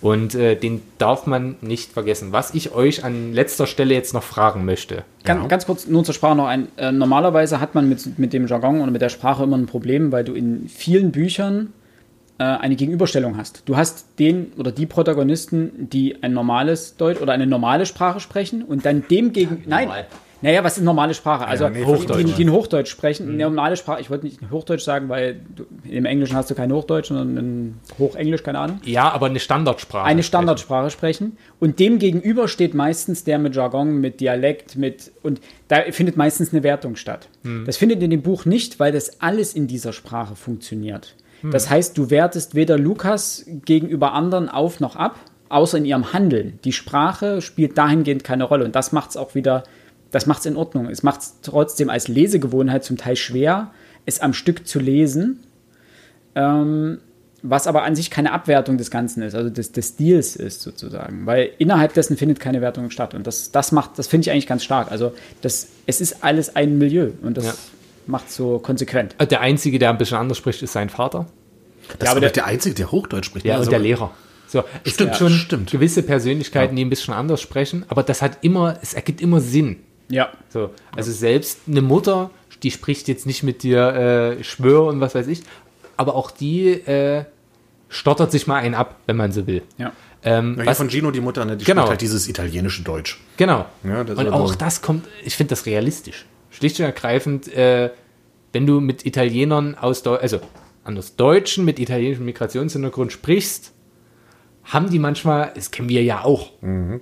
So, dass du im Sp dass wir jetzt mal versuchen, Englisch zu sprechen und dann plötzlich klingt irgendein Wort ziemlich deutsch. so, das gibt's ja. Das ist ja völlig okay. Aber was ich euch fragen wollte, ist, ähm, ich habe mir überlegt, ob ich so ein Buch mal mit der neunten Klasse lesen kann. Im Unterricht. Mit dem sind im Hintergrund alle Sachen, die Realschüler und auch Hauptschüler für die Abschlussprüfung brauchen. In Bericht schreiben. In inneren Monolog schreiben. Kommt vor. Mhm äh, Figurencharakteristiken. Mhm. Das sind jetzt, es ist nicht der Zauberberg von Thomas Mann und was weiß ich, ne? viel zu kompliziert, aber für einen Gino kannst du eine Charakteristik schreiben. Wie stellt sich Gino, wie steht Gino zu irgendwas? Mhm. Ähm, ja. das ist, du kannst so schön prozessorientiert schreiben im Sinne von auf, auf gewisse Handlung. Schüler schreiben frei über eine Figur aus deren Sicht. Und es ist zugänglicher als und ein Zauberberg. Es ist viel zugänglicher. Ja. Kritisch ist, ähm, also Zauberberg liest man hoffentlich in keiner Schule mehr, weil es viel zu schwierig ist. Ähm, das Problem ist, äh, wie ich euch und wie ja auch die Hörer schon wissen, bin ich auf einer relativ ländlichen Schule. Problem A, 11 Euro pro Buch. Da müssten alle Eltern mir zustimmen und sagen, zahlig. Weil ich glaube, äh, ich kann es auch über die Schule versuchen, aber wird schwierig. Mhm. Äh, und das zweite Problem ist, es gibt hier Drogenkonsum, es gibt schwere Gewalttaten wenn man so möchte. Also Gewalt, also er wird jetzt nicht verherrlicht. wenn man sie möchte. Ähm, ja. Wenn man dieses Milieu negativ konnotiert, was es ja machen kann. Wenn man es nicht, wir haben es ja jetzt versucht, sehr deskriptiv zu beschreiben, ja. einfach. Deskriptiv zu beschreiben ist eine Tautologie. äh, Blödsinn. Aber es beschreibend jetzt darzustellen, nicht normativ irgendwie ranzugehen und zu sagen, alles Assis, sondern zu gucken, das ist deren Lebensrealität. Wir gehen damit jetzt einfach um. Ich finde es halt gut zum Hineinversetzen und dass auch Doofkinder mal merken, wie eine multikulturelle Gesellschaft aussehen kann und wie Menschen miteinander umgehen können.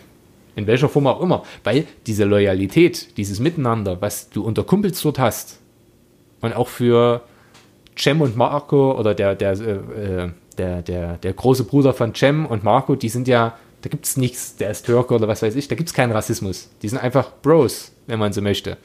Ähm, das finde ich sind halt Stärken des Buchs, wo es auch für Schüler näher dran ist, irgendwo. Ähm, ich Schwer zu sagen. Nee, ich Ja. denke, man kann das machen, weil der, es wird Drogenkonsum und Gewalt wird weder irgendwie glorifiziert noch ähnliches. Sie finden statt. Ähm, Gewalt findet sogar statt und wird verurteilt letztendlich durch Lukas. Also man merkt richtig, und das war, war das, was du am Anfang auch gesagt hast, dieser unangenehme Moment dieser ersten Schlägerei, der, der hat sich schlecht gelesen, er hat sich schlecht gehört. Also als ich das Hörbuch gehört, das waren beides mal so Momente, wo du dachtest, oh, Das tut richtig weh beim Zuhören. wo, wo du als Leser bzw. Hörer nicht weißt, Alter, wie kommt der jetzt aus dieser Situation raus, Ja. ohne mit gebrochenen Gliedern im Krankenhaus aufzuwachen. Äh, deswegen denke ich, kann man das machen. Äh, Drogen finden, mal abgesehen von Gras, keine, also klar, Heroin. Nur negativ. nur negativ und es wird erwähnt und die ganzen richtig harten Drogis sind, die stempelt er ja auch ab, beziehungsweise die, ähm, da schaut er ja auch von oben herab drauf, so nach dem Motto, so will ich nicht werden. Ich möchte nicht als Heroinopfer in irgendeiner, in irgendeinem Hauseingang enden, Ja, und selbst die, die, der Bruder von Julius der die ganze Zeit nur kifft. und dort auf der Couch gammelt und sich dort hier äh, die eine Bong nach der nächsten reinknallt. Und nie lüftet, weil er Angst hat, dass es irgendwie die Polizei Diese Beobachtung, diese. Familien, in denen Lüften Verhandlungssache ist. Ich finde das so grässlich. Ja, So, also ich denke, man kann das machen. Die Frage ist, äh, was umfangmäßig sind es was, 300 Seiten? Ne, 200 Seiten, Verzeihung. Das kann man, denke ich, Das machen. ist, das ist, denke ich, drin und es ist näher dran für was, 9. Klasse, was sind das, die Klasse 15? wäre meine Idee. 15, 16. 15, 16? Denke ich, ist durchaus machbar und man muss es gut kommunizieren. Das ist halt ein wichtiger Punkt. Es kommt Ähm, halt auf den Umgang an und da muss man sich dann halt auch wirklich ein Konzept ausdenken, wie man das dann insgesamt durchbringt. Ja, und vielleicht Zeit nehmen. Das wäre, ich glaube, bei dem Buch wichtig, dass man nicht sagt, eine Stunde mal fertig. Nein, also das Sondern- wären dann schon 15, 20 Stunden, die du dafür nehmen Genau, kannst. sondern dass du sagst, okay, es müssen alle bis dann und dann gelesen haben und dann arbeitet man das innerhalb von zwei Wochen oder drei Wochen auf. Und das äh, nenn ich mal das, man kann es ja auch gemeinsam lesen und dann aber auch ähm, Produktion, äh, also es, mir geht es halt nicht so um, bitte zählt jetzt die Worte, wie viel es ist. ja, das, das ist ist ja, Quatsch. ich hasse das im, im Deutschunterricht, wer, wenn so analytisch an irgendwelche Texte rangegangen wird, sondern es geht um eine, wie gehe ich an Figuren ran, wie gehe ich an ein Buch ran, wie Ja. gehe ich an gewisse Sachen ran, auch Diskurse ne, im, im sehr breiten Thema, nämlich alles, was wir jetzt gerade besprochen haben. Milieus, Sozialperspektiven und so weiter. Das kannst du ja alles mit aufgreifen. Und der Vorteil ist, ähm, man kann das Hörbuch hören. Mit dazu, kostenfrei, wenn man so möchte. Ich hoffe, unser, mein Datenschutzbeauftragter tötet mich jetzt nicht einfach.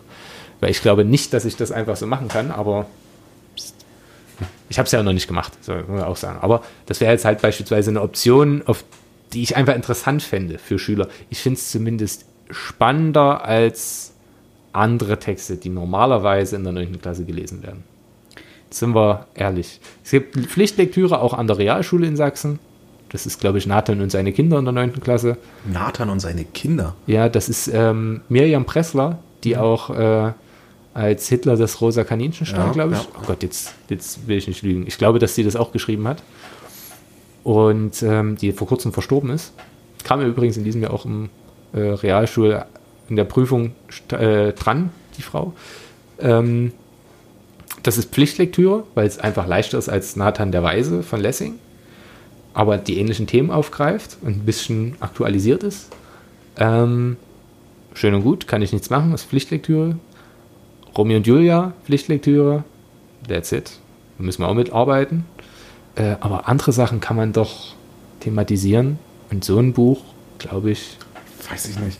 Aber Unterricht, Alex, ich will mal deine, deine Gegenposition, weil Philipp pflichtet mir eher. ich sage, das ist Unterricht am Puls der Zeit. Das, ist, Ja, das das, kann man, ich kann man durchaus Genau machen. das, das glaube ich eben nicht. Ähm, wir haben ja schon gesagt, dass das Buch eine Zeit beschreibt, die so um 2005, 6, 7 rum bestanden hat. In einer Zeit, als Berlin pff, rein geschichtlich betrachtet, das ist eine Scheiß, nix, das ist nichts Wichtiges passiert, überhaupt nichts.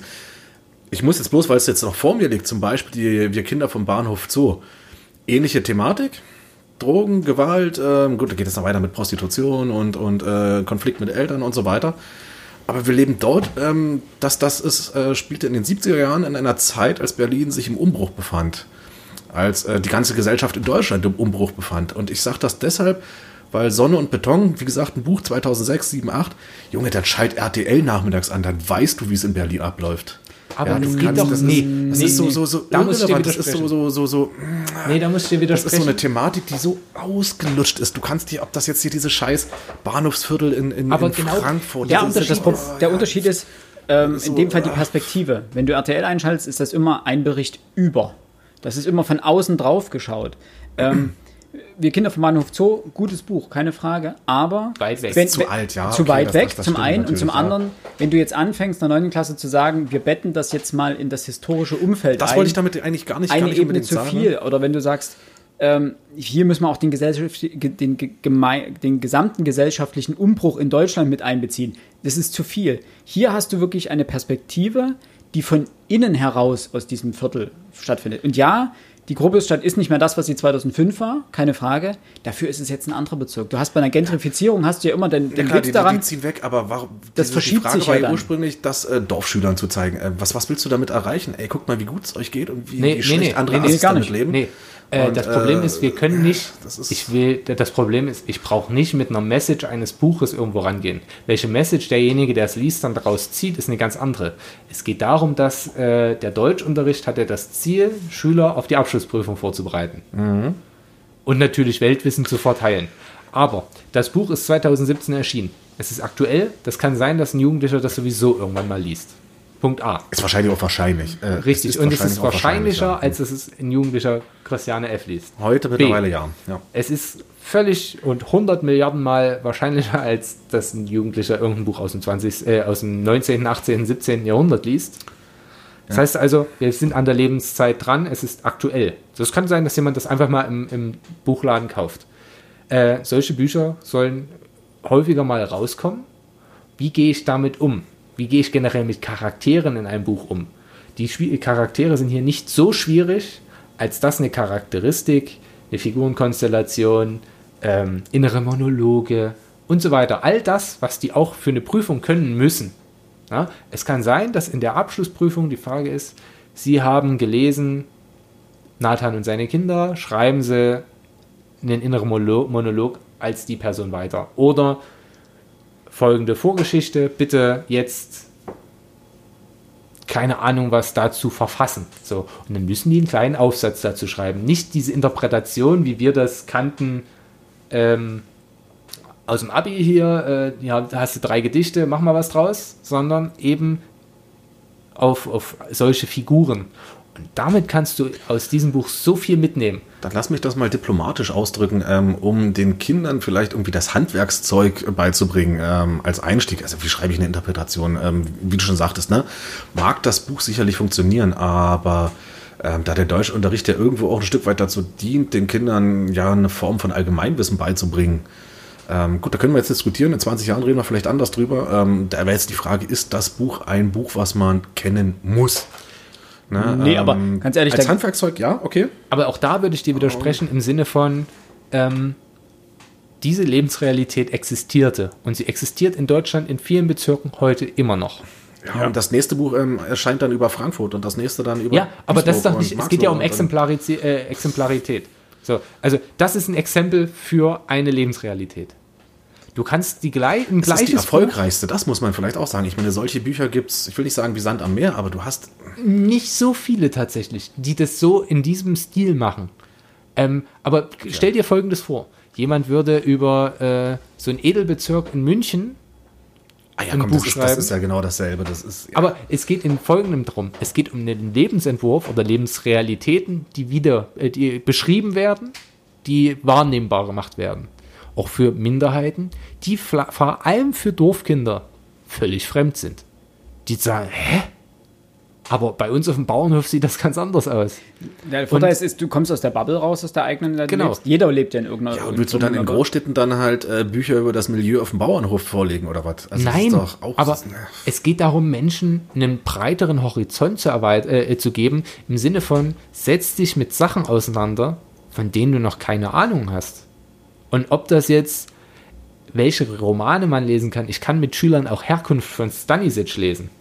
Und Stanisic ist in Hamburg im Übrigen auf, äh, auf der Leseliste nicht mit Herkunft, aber mit was anderem. Äh, da ist der Abiturstoff welche Form ich nehme, ob das da um Flucht geht, um was weiß ich. Und wenn ich mir überlege, dass Sieb- Siebtklässler, Achtklässler irgendwie hier, wie gesagt, mein Lieblingsbeispiel, wir früher, Alki, ich doch nicht. Wo du die, die, du siehst die, äh, die ganzen, was ist die Moral der Geschichte, hörst du im Titel, um was es geht. Und das Buch hat die Fähigkeit, Alkoholismus wird thematisiert, und im Grunde genommen auch gezeigt, okay, das kann ganz schön in die Hose gehen. Ginos Vater. Drogenkonsum wird gezeigt im Sinne von, ja, kann man mal machen. Kiffen, passiert. So, Jugendliche bauen immer mal Sachen. Je, Bauen immer mal Sachen, der war gut. der, ja. Der war, Danke, der war, der war bauen, die bauen ja tatsächlich, ja. Ja, ist, Äh, Sehr gut. aber auch, wo das enden kann. Genos Bruder. ja. All- äh, äh, Gewalt in Familien. Gibt es? Kommen vor. All diese Sachen werden mal thematisiert. Du kannst die alle mal im Unterricht ansprechen. Und du musst halt nur damit arbeiten. Ich denke, du darfst nicht vergessen. Ja, dann, dann müssen wir vielleicht das, was, was Philipp sagte, äh, du musst mit den Schülern drüber sprechen. Ansonsten Ja, genau. bin ich nach wie vor der Meinung, mach RTL nachmittags an. Äh, wenn du das Buch dann liest, dann bestätigt das Ja. dich eigentlich lediglich in der Meinung, die du über eine Stadt wie Berlin ja ohnehin ich hast. glaube- Nein, das halt Problem ist, wenn du. RTL, bleib mal bei dem Beispiel, machst RTL an, dann denkst du das, was wir alle denken, alles Assis.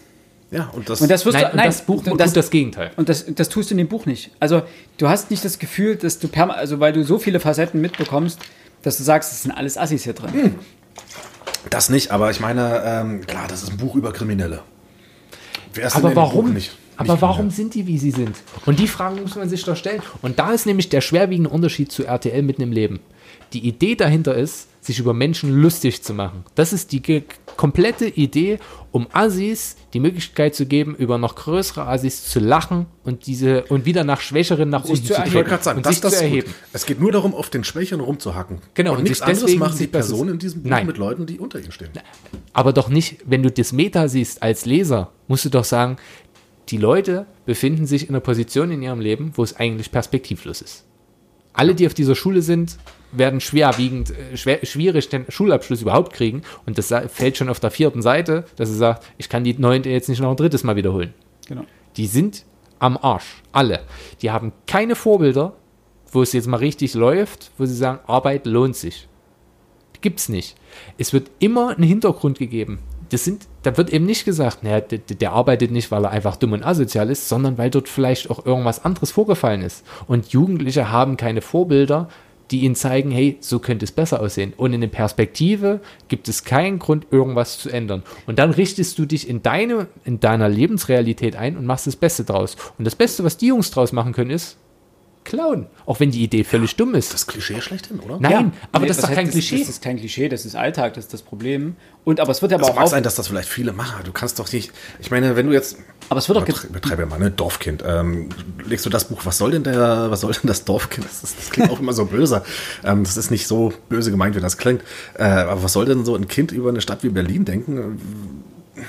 Nein, Nein, du es musst ist halt aus- machen, dass da auch das nur ein, Exe ein, Ausschnitt ein, ist. ein Ausschnitt ist aus einer Welt. Du kannst es ihm nicht hinlegen, sagen, beschäftigt euch damit, wir könnte Prüfungsstoff sein, danke, tschüss. Du musst damit auseinandersetzen. Genau. Und du hast dieses, selbst der, der Diebstahl wird ja thematisiert, du merkst, das ist ihre Idee und er, Lukas freut sich dann auch kurz so, geil. Wie für nichts machen, 200 Euro. Nur in die Schule reingehen, das Zeug rausholen, verticken, fertig. Die ganzen Probleme, die er hatte, was er dazwischen ausstehen muss, bis sie das loswerden und dann am Ende auch merken, er- das ist ja klar, das ist eine dumme Idee. Und dass sie dann letztendlich in irgendeiner Form, wie sie damit durchkommen, Ich wollte gerade sagen, du brauchst nur jemanden, der dir aus der Patsche hilft, ist alles gut. nee, aber du hast Das ja, ist- nee, du hast ja, da sind wir dann schon beim Ende. Ne? Da kommen- müssen wir auch gleich noch drauf hinkommen, dass das sehr konstruiert Okay. wird. Genau. Äh, aber Können wir gleich mal, aber Genau. ähm, das wird aber schon thematisiert, dass das keine gute Idee ist und auch ganz am Ende, er hat, sie haben Schwein, Die haben einfach Glück. sie haben einfach Glück, aber ist, das nächste Mal sagt ja auch sein Bruder, das nächste Mal boxe ich dich nicht raus. Und sie haben letztendlich doch nicht so viel Glück, weil sie werden abgezogen. Ja, die So. haben am Ende nichts davon. Sie haben nichts davon, aber sie, das Einzige, was sie am Ende davon haben, ist sozusagen, sie sind ohne Strafe davon bekommen, haben aber auch keinen Gewinn rausziehen können. Außer 200 diese Euro, ersten Mann. 200 Euro. Genau. außer Gino, Genau. ne, aber ähm, aber und das darf man, und das ist ein ganz, meiner Meinung nach, ein ganz wichtiger Punkt, wenn du das, wenn du sowas liest mit Schülern, mit Studenten, was auch immer, jedenfalls mit, mit jemandem, dem du das lesen lassen willst, damit du dich damit auseinandersetzt. Zugang. Es, und das ist mittlerweile, bin ich der Meinung, das ist das A und O. Es kann das beste Buch über eins der wichtigsten Thema, Themen unserer Zeit sein. Sei das Rassismus, sei das äh, Migration, was auch immer. Wenn die Zielgruppe keinen Zugang dazu hat, ist dieses Buch für die Tonne. Dann bringt es dir nichts, Zugang, Zugang in welcher Form? Wie meinst du das jetzt genau? zum Inhalt, zum Buch, also einfach, dass du sagst, du kannst was mit diesem Buch anfangen. Äh, Mengele für dich. Du hast keinen Zugang zu diesem Buch. Du hast gesagt, das ist Schmarrn. ja, nein, oh, ist zum, zum Prinzip. Also, du hast kein, Vollkommen- ne? Es gibt genügend gut, Leute, die gut. das Buch feiern und sagen, das ist ein sehr gutes Buch, weil, Komma so, und so klar, weiter. Äh, wenn, dir, wenn dir der Zugang fehlt, dann kannst du dieses Buch weder wertschätzen, noch Inhalte, noch sinnvolle Sachen für dich daraus ziehen. Das ist ein Buch, wo du sagst, ja, das könnten Neunklässler, die könnten da einen Zugang zu finden. Ja, es gibt andere Bücher, die das, die diese Thematik auch vermitteln. Kinder vom Bahnhof Zoo zum Beispiel, keine Frage. Aber ein Neunklässler aus dem Jahr 2020 wird wahrscheinlich eher einen Zugang zu Sonne und Beton finden, als zu Wir Kinder vom Bahnhof Zoo. stimmt Dass sie das danach auch, ja. auch noch Ganz- lesen können und vielleicht sogar sollten, um das, um diesen Horizont noch weiter zu erweitern, keine Frage. Aber erstmal, du musst erstmal, du musst diese Anfangshürde nehmen. Diese Anfangshürde zu sagen, ja, wisst ihr Leute, wir müssen Nathans Kinder lesen. Ja, wir müssen Romeo und Julia lesen. Wo mittlerweile, und das merkt man ja über diese Diskussion, ist das noch zeitgemäß? Sollte man Romeo und Julia lesen und so weiter? Da merkt man, die Hürden für die Schüler sind zu hoch. Klingt jetzt komisch, klingt anmaßend. Sie sind aber nicht, und alle sagen, ja, unsere Schüler sind viel zu blöd, wenn die schon sagen, das ist die, die Hürde ist da viel zu hoch muss man sagen, nee, andersrum. Leute, wenn ihr diese Bücher vorschlagt, dann geht es nicht darum, dass die Schüler diesen Inhalt nicht verstehen können, rein mit, ihrem, mit ihren mentalen Fähigkeiten, sondern einfach, dass sie keinen Zugang finden, weil ihnen, weil ihre Lebenswelt eine ganz andere ist. Und warum dann nicht zeitgemäße Bücher lesen? Dass man die anderen dann auch noch darauf aufbauen kann, keine Frage.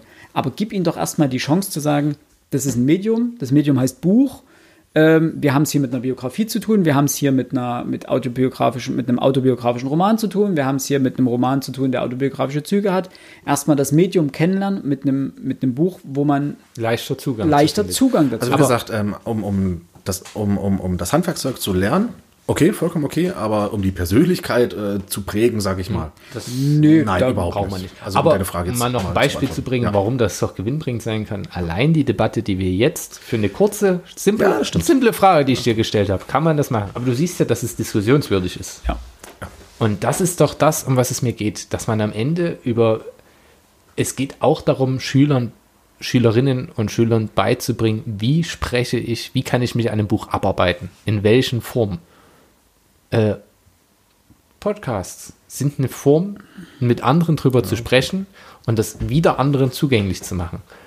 Und ich glaube, dass das Buch wahnsinnig viele Optionen bietet, darüber zu diskutieren. Und das ist doch schon das. Wir müssen doch am Ende nicht, nicht mal auf einen grünen Zweig kommen. Wir müssen doch nicht mal sagen, hier, jetzt können wir uns alle die Hand geben und sind alle einer Meinung. Nee. Darum geht's auch ich, nicht. Es geht ja darum auch, ja auch mir kann ja auch einer sagen, also das verhunzt unsere Jugend. Und selbst das wäre für mich ein akzeptables Ding, wenn man es begründen kann. Da würde ich trotzdem immer noch voller Wut dagegen ankämpfen, aber trotzdem am Ende sagen, na gut, ist halt deine Meinung, du hast mir Argumente gebracht, ob ich die teile, ist wieder eine ganz andere Sache.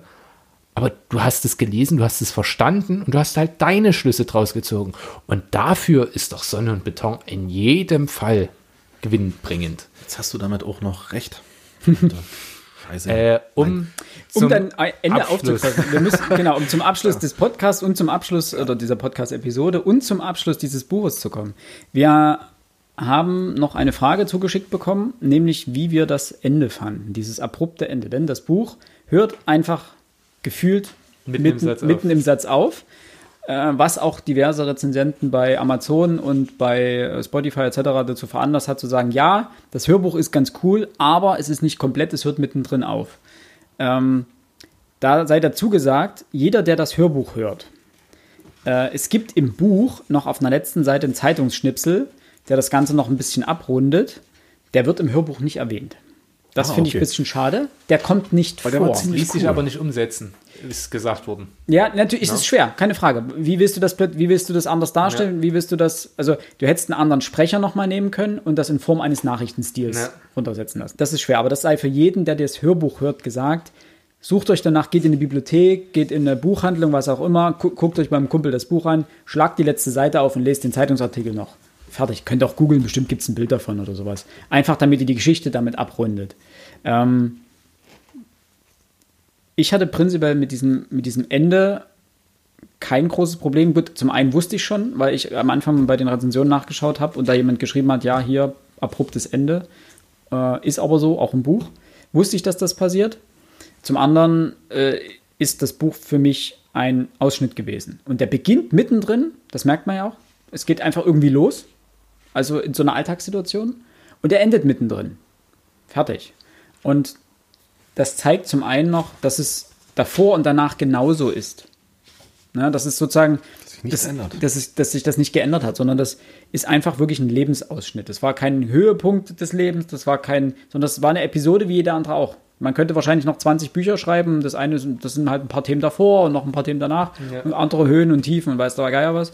Aber das ist ein Ausschnitt. Deswegen stört mich dieses abrupte Ende nicht sehr. Ich überlege gerade, weil wir über, über auch die Gattung sprachen, ne? hier heißt es ja Roman. Ähm, es gibt doch diese, diese, ich glaube, es war die Novelle, die von einer ganz äh, irgendeine Begebenheit spricht. Eine unerhörte Begebenheit, so bezeichnet es Goethe, glaube ich. Und ich glaube, eine Novelle trifft das hier relativ gut. Ich weiß nicht, ist das für eine Novelle nicht zu lang? Es gibt keine Größenbegrenzung. Es gibt äh, Theoretisch laut Definition Erzählungen kürzeren oder mittleren Umfangs, die von einem einzelnen Ereignis handelt und deren geradliniger Handlungsablauf auf ein Ziel hinführt. Jetzt könnte man sich streiten, auf welches Ziel denn Ja, dieses okay. Buch hinarbeitet, denn es arbeitet auf kein Ziel hin, es ist nämlich einfach irgendwann Schluss. Äh, auch das ist ein Ziel letztendlich, aber Ich finde das von der Idee gar nicht so schlecht. Ja, es hat auch romaneske Züge, einfach weil es so viele Figuren gibt und die gut ausgearbeitet sind, okay. Aber es ist im Grunde genommen, hast du ja gesagt, es gibt, es ist ein Leben und davon haben wir jetzt einen Ausschnitt gekriegt und dieser Ausschnitt hat eben diese Begebenheit, diesen Einbruch. Plus Vorgeschichte und Nachgeschichte. ist auch gar nicht lang, das ist eine Woche oder sowas. Das Genau, das spielt ja nur innerhalb einer Woche. Und deswegen fand ich, ist mir, ich weiß nicht, warum mir das gerade eingefallen ist, deswegen habe ich da jetzt gerade auch so lange drüber sinniert, ähm, fand ich das gar keine so schlechte Idee. Aber es gibt ja auch ähm, Andorra von Max Frisch beispielsweise, äh, wird manchmal als, also davon gibt es auch eine Parabel. So, und deswegen sagt man manchmal, das Stück hat parabelhafte Züge. Das, das ist ein Theaterstück, wenn man so möchte. Plus, ähm, es ist halt lang. so, und eine Parabel ist ja normalerweise eine A4-Seite, wie man so sagt. Das ist eine Kurzform. Aber relative Länge und relative Kürze ist halt relativ. Ähm, deswegen bin ich da, was, was Längen angeht, Ja, ich dachte irgendwie, hatte ich da so, so, so 100, 120 Seiten maximal. Du hast ja, Ja. gerade, gerade von, wenn du, wenn du Novellen halt kaufst als gebundene Form, als Buchform, da sind die eigentlich auch in der Regel auch kaum länger. Also ich lasse mich da jetzt gerne eines Besseren belehren. Okay. Nee, die haben keine exakte Seitenumzahl, sondern ja, kurz, also das- kurze das bis mittlere Erzählung. Bups. Aber äh, da können ja unsere Zuhörerinnen und Zuhörer sich nochmal zu äußern. Ich fand auch den Schluss, es hat mich, ge also Der Zeitungsartikel hat mich geärgert. Nein, gar nicht. Den fand ich richtig cool. ich fand die Idee auch cool. Also, Ne, diese, löst das gut auf. Ja, ich weiß, das ist so, das ist so dieses, na machen wir es doch noch ein gutes Ende draus. So nach dem Motto, die, die haben die Jungs abgezogen, aber am Ende haben die wahrscheinlich, also es lässt jetzt so ein bisschen Spekulation, Raum für Spekulation offen, ob Marco sozusagen einen Tipp gegeben hat, weil er kannte ja scheinbar Abdul, äh, ob Marco der Polizei einen Tipp gegeben hat und die Polizei dann Abdul hochgenommen hat und fertig, so nach dem Motto, hier nochmal kleiner Racheakt. Ähm, beziehungsweise hier nach dem Motto, leg dich nicht mit Marco an. Ähm, keine Ahnung. Ich- ich glaube- Aber ich fand das so, das war so, das, das war der Tick too much. Es hätte für mich einfach enden können und es hätte offen bleiben können. Das wäre vollkommen okay gewesen. Ich glaube auch, dass das für den Hörbuchhörer gar nicht so schlimm ist, wenn es einfach so abrupt endet ohne den Zeitungsartikel. Also Ja. es hätte ihn nicht gebraucht. Ich finde ihn aber nicht schlecht aufgrund einer Meta-Idee, die ich dahinter sehe.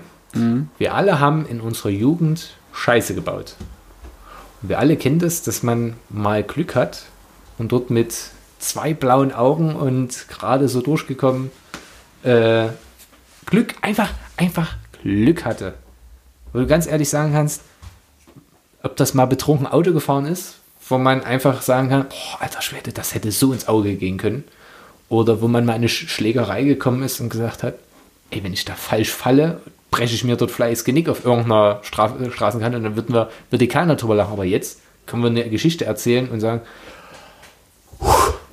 so. Und dieses Ende macht genau das. Die Jungs haben mördermäßig Scheiße gebaut. Alle Vorzüge, die sie sich davon erträumt haben, sind bis auf die 200 Euro weg. Die 200 Euro sind ja auch weg. Die sind ja sofort direkt Die, die verpulvern es. verpulvern gefahren. Ja. Aber selbst das, das ist ein kleiner Erfolg. Okay. Ansonsten haben die nur Ärger wegen dieser Idee. Ähm, die haben eigentlich den einzige, das Einzige, was wir daraus schließen können, ist, dass, wenn wir sowas nochmal machen, sind wir wirklich stumm. Weil wir haben uns viel zu wenig Gedanken gemacht, was wir jetzt eigentlich tun sollen damit. Und B, es ist eigentlich alles schiefgegangen, was hätte schiefgehen können. Weil selbst von diesem, von diesem einen Verkäufer werden sie eigentlich über den Tisch gezogen, der sagt, ja komm, gib rüber, aber ihr könnt jetzt, also ihr kriegt jetzt nicht so viel Kohle. Ich habe ja eigentlich Hehlerware am, am Start. Aber ich werde die schon irgendwie los. Also ganz, ganz ehrlich, nee, dem- da, dem kann ich überhaupt nicht zustimmen. Du hast mit Sanchez und mit Julius einfach zwei Charaktere drin, die nicht singen, oh, beim nächsten Mal, äh, also wir haben jetzt so viel Glück gehabt, wir machen das nicht nochmal. Das sind zwei Leute, die sagen, wenn wir das nochmal machen, machen wir es besser. Ja, Das, das, sind, das sind so zwei, die, die würden das sofort wieder tun. also Da, da muss ich widersprechen. Ich glaube nicht, dass sie es denken würden, beim nächsten Mal machen wir es besser. Ich glaube nicht, dass gerade Julius ist kein Charakter, der was, der was lernt aus seinen der Verfehlungen. macht es einfach nur so nochmal. Der Dann- macht dann- es dann einfach nur so nochmal und taggt wieder Dann. Sanchez von mir aus, der sagt, okay, wir machen es anders. Äh, Aber ein Lukas in dieser Geschichte macht das nie wieder. das da bin ich mir gar nicht so sicher. Der Ähm, weil er, ich glaube auch, dass, es, dass er an dieser Geschichte wächst. Dass er, Das dass ist die er, Frage. Weil am äh, Anfang kommt er mir sehr, kommt er mir vor wie jemand, der sehr, ich weiß, ich will nicht sagen leicht beeinflussbar ist, Ja. aber es ist, Ist ja er nicht aber. seine Idee mit dem, mit dem Einbruch. aber er geht ist sehr leicht beeinflussbar. Und Das jetzt ist die Frage, er würde erst nochmal machen, also wie gesagt, Sanchez, Julius sofort. Gino, Ja gut, der Weiß man ja weiß ich nicht, nicht einschätzen, ähm, ja. das kann man gar nicht einschätzen.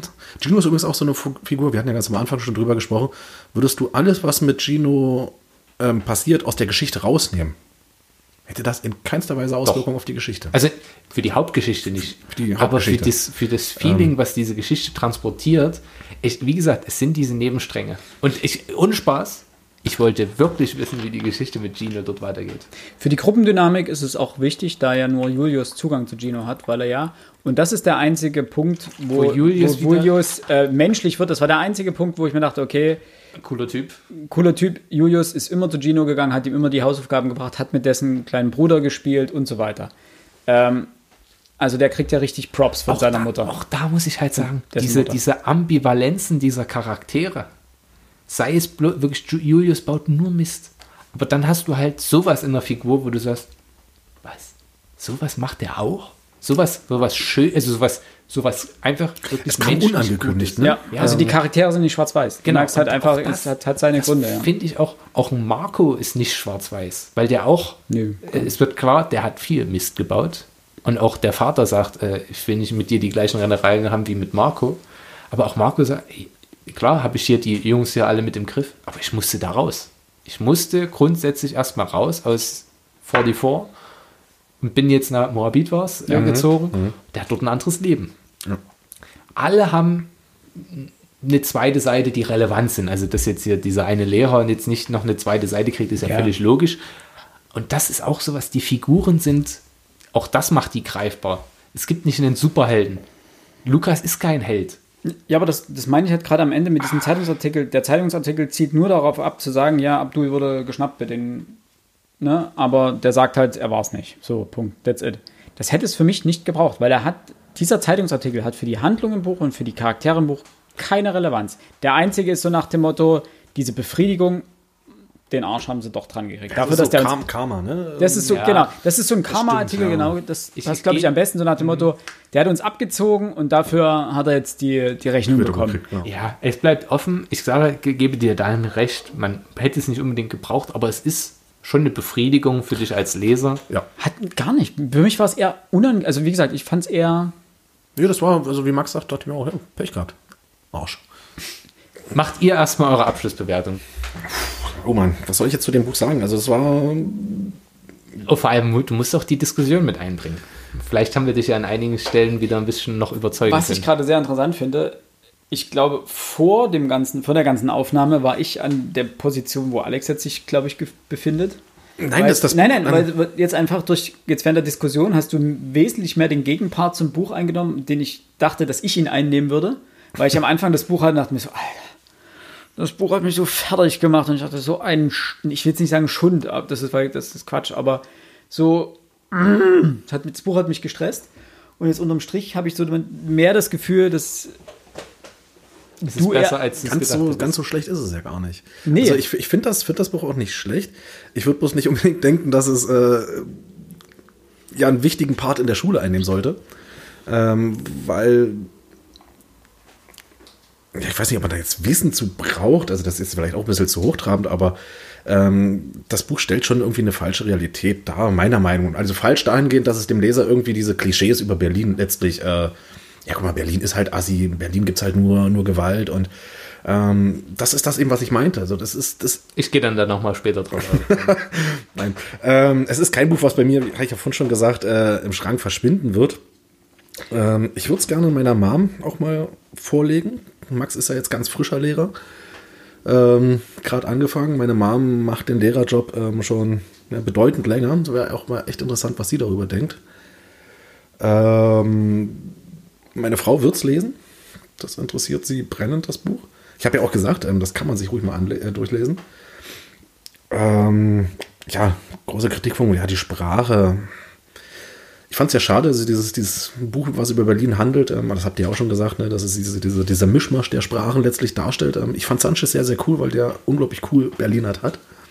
Äh, ja, aber trotzdem echt, echt Spaß gemacht. Art, ne? Ja, das hat, bei ihm hat das echt Spaß gemacht, das zu lesen. Bei dem anderen hat Philipp leider recht, ist echt schwierig. Also wenn er dieses Knackbrax oder wie das heißt, äh, das ist so, oh, meine Fresse. Ähm, ja, okay. Was gebe ich dem Buch? Ähm, ich hätte mir echt nochmal durchgucken sollen, was ich den letzten Büchern alles so gegeben habe. Ähm, ich schwanke so zwischen sechs und sieben. Und ähm, ich gebe sechs, weil ich mir was Lustigeres erwartet habe. Aber trotzdem leicht überdurchschnittlich. Leicht überdurchschnittlich. Es ist kein schlechtes Buch. Also ich will das jetzt auch nicht hier irgendwie in die Tonne treten oder so. Ähm, man sollte halt bloß nicht unglaublich, man sollte bloß unglaublich reflektieren, glaube ich, wenn man das Buch gelesen hat oder wenn man es liest. Da gebe ich Und, dir vollständig ähm, recht. Weiß nicht, ob das alle machen können, machen wollen am Ende. Herr Philipp. Ich finde es ganz interessant, was du gerade gesagt hast. Du sagst, ähm, einerseits hast du Kritikpunkte an dem Buch, wo du sagst, ah, problematisch. Aber andererseits sagst du, naja, ich gebe es meiner Mutter, meine Frau wird es lesen, äh, ich würde es auch nicht ganz hinterstellen. Wenn ich mal Kinder habe, würde würd ich es denen vielleicht auch irgendwann, das hast du vorhin äh, als Mikroauswahl gesagt, dann würde ich das mal ganz kurz, ganz kurz dazwischen grätschen. Das ist exakt das, was Max leider gesagt hat, äh, dass du wirklich wunderbar diskutieren kannst. Ja, eben. Und dazu muss man es gelesen haben, das ist das Schlimme dran. Und das ist der Punkt, wo ich sage, dann funktioniert das aber auch als Schullektüre. Weil wenn du sagst, ja, siehe Mengele, Ne? Du hast mir gesagt, Mengele geht in den Schrank irgendwo ganz hinten hin, das werde ich nie wieder rausholen. Das wird, ich würde es keinem empfehlen, niente. Das Buch sagst du dir, nee, das wird nicht ganz hinten verschwinden. Ich gebe es dem, dem, dem und dem und dem. Meinen Kindern würde es vielleicht später auch mal geben, dass sie einfach lesen.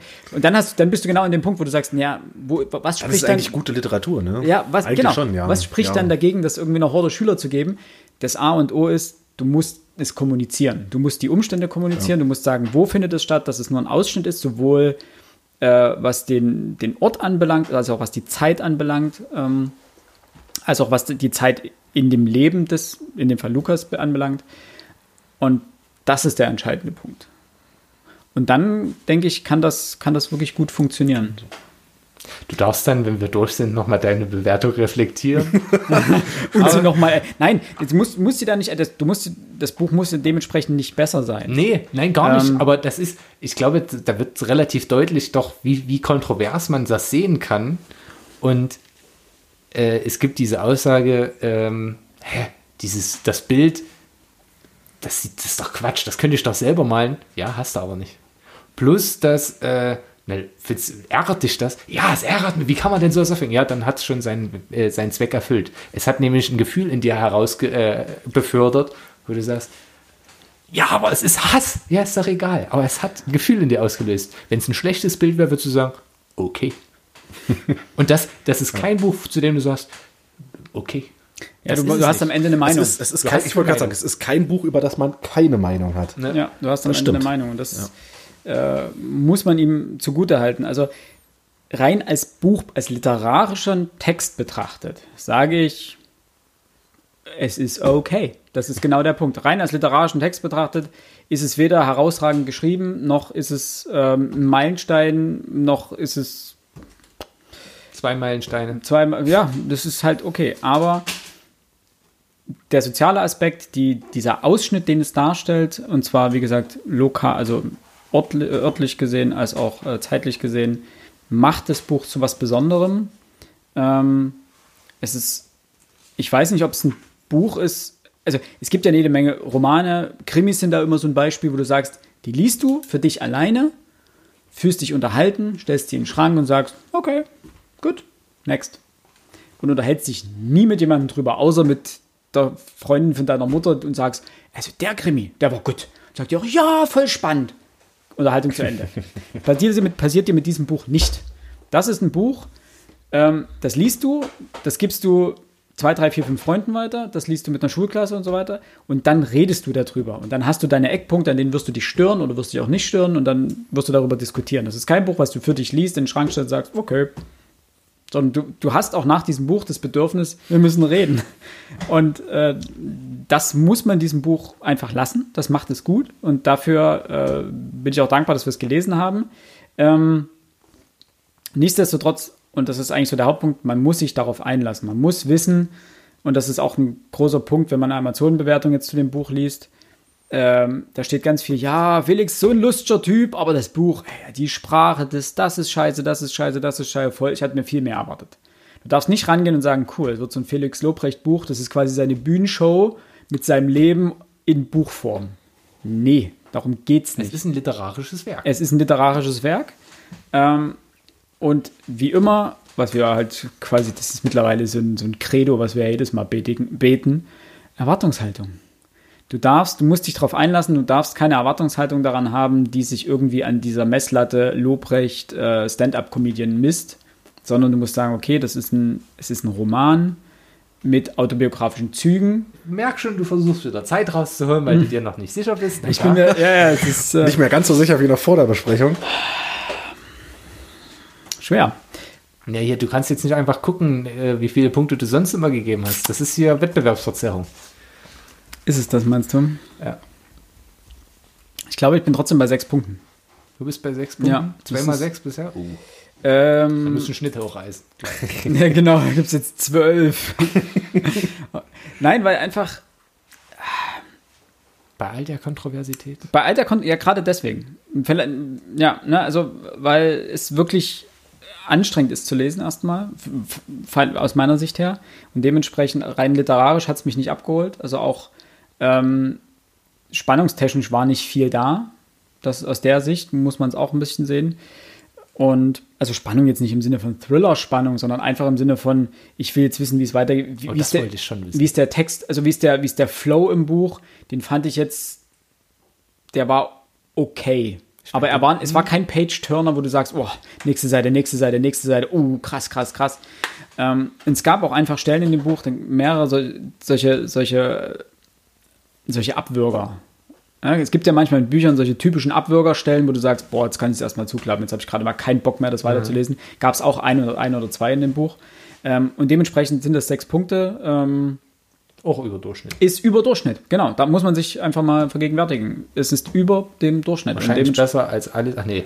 Was heißt über dem? Es ist guter Durchschnitt. Nee, nee, ja, fünf ist, Fünf der, ist der Durchschnitt. Durchschnitt, Fünf genau. wäre Genau. Vier, vier ist miserer Durchschnitt, äh, sechs ist guter Durchschnitt. Genau. und alles drüber wären krasse Empfehlungen. Genau, Ja, genau. ja, Deswegen, ja, also, das, was wir vorhin hatten, das ist kein Buch, wo, wo ich jetzt sage, all- alle meine Freunde, ihr müsst dieses Buch lesen. wird euer Jetzt Leben verändern. unbedingt. Es wird euer Leben verändern. Ja, aber ich Und das ist bei sagen- mir ab sieben Punkte aufwärts irgendwo so langsam der Fall, wo ich sage, das ist eine klare Empfehlung.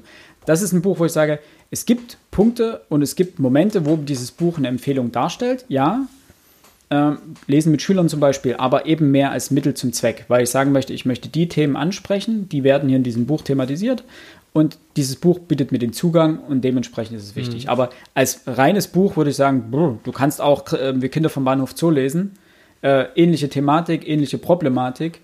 Ähm, wenn du mit jemandem aus der, aus der Zeit sozusagen sprichst, wird, wird er davor eher den Zugang oder da, dazu eher den Zugang Ja, finden. Und dann nimmst du ja das Buch. Also dann würde ich nicht sagen, du liest unbedingt Sonne und Beton, sondern würde ich sagen, er liest die Kinder vom Bahnhof Zoo.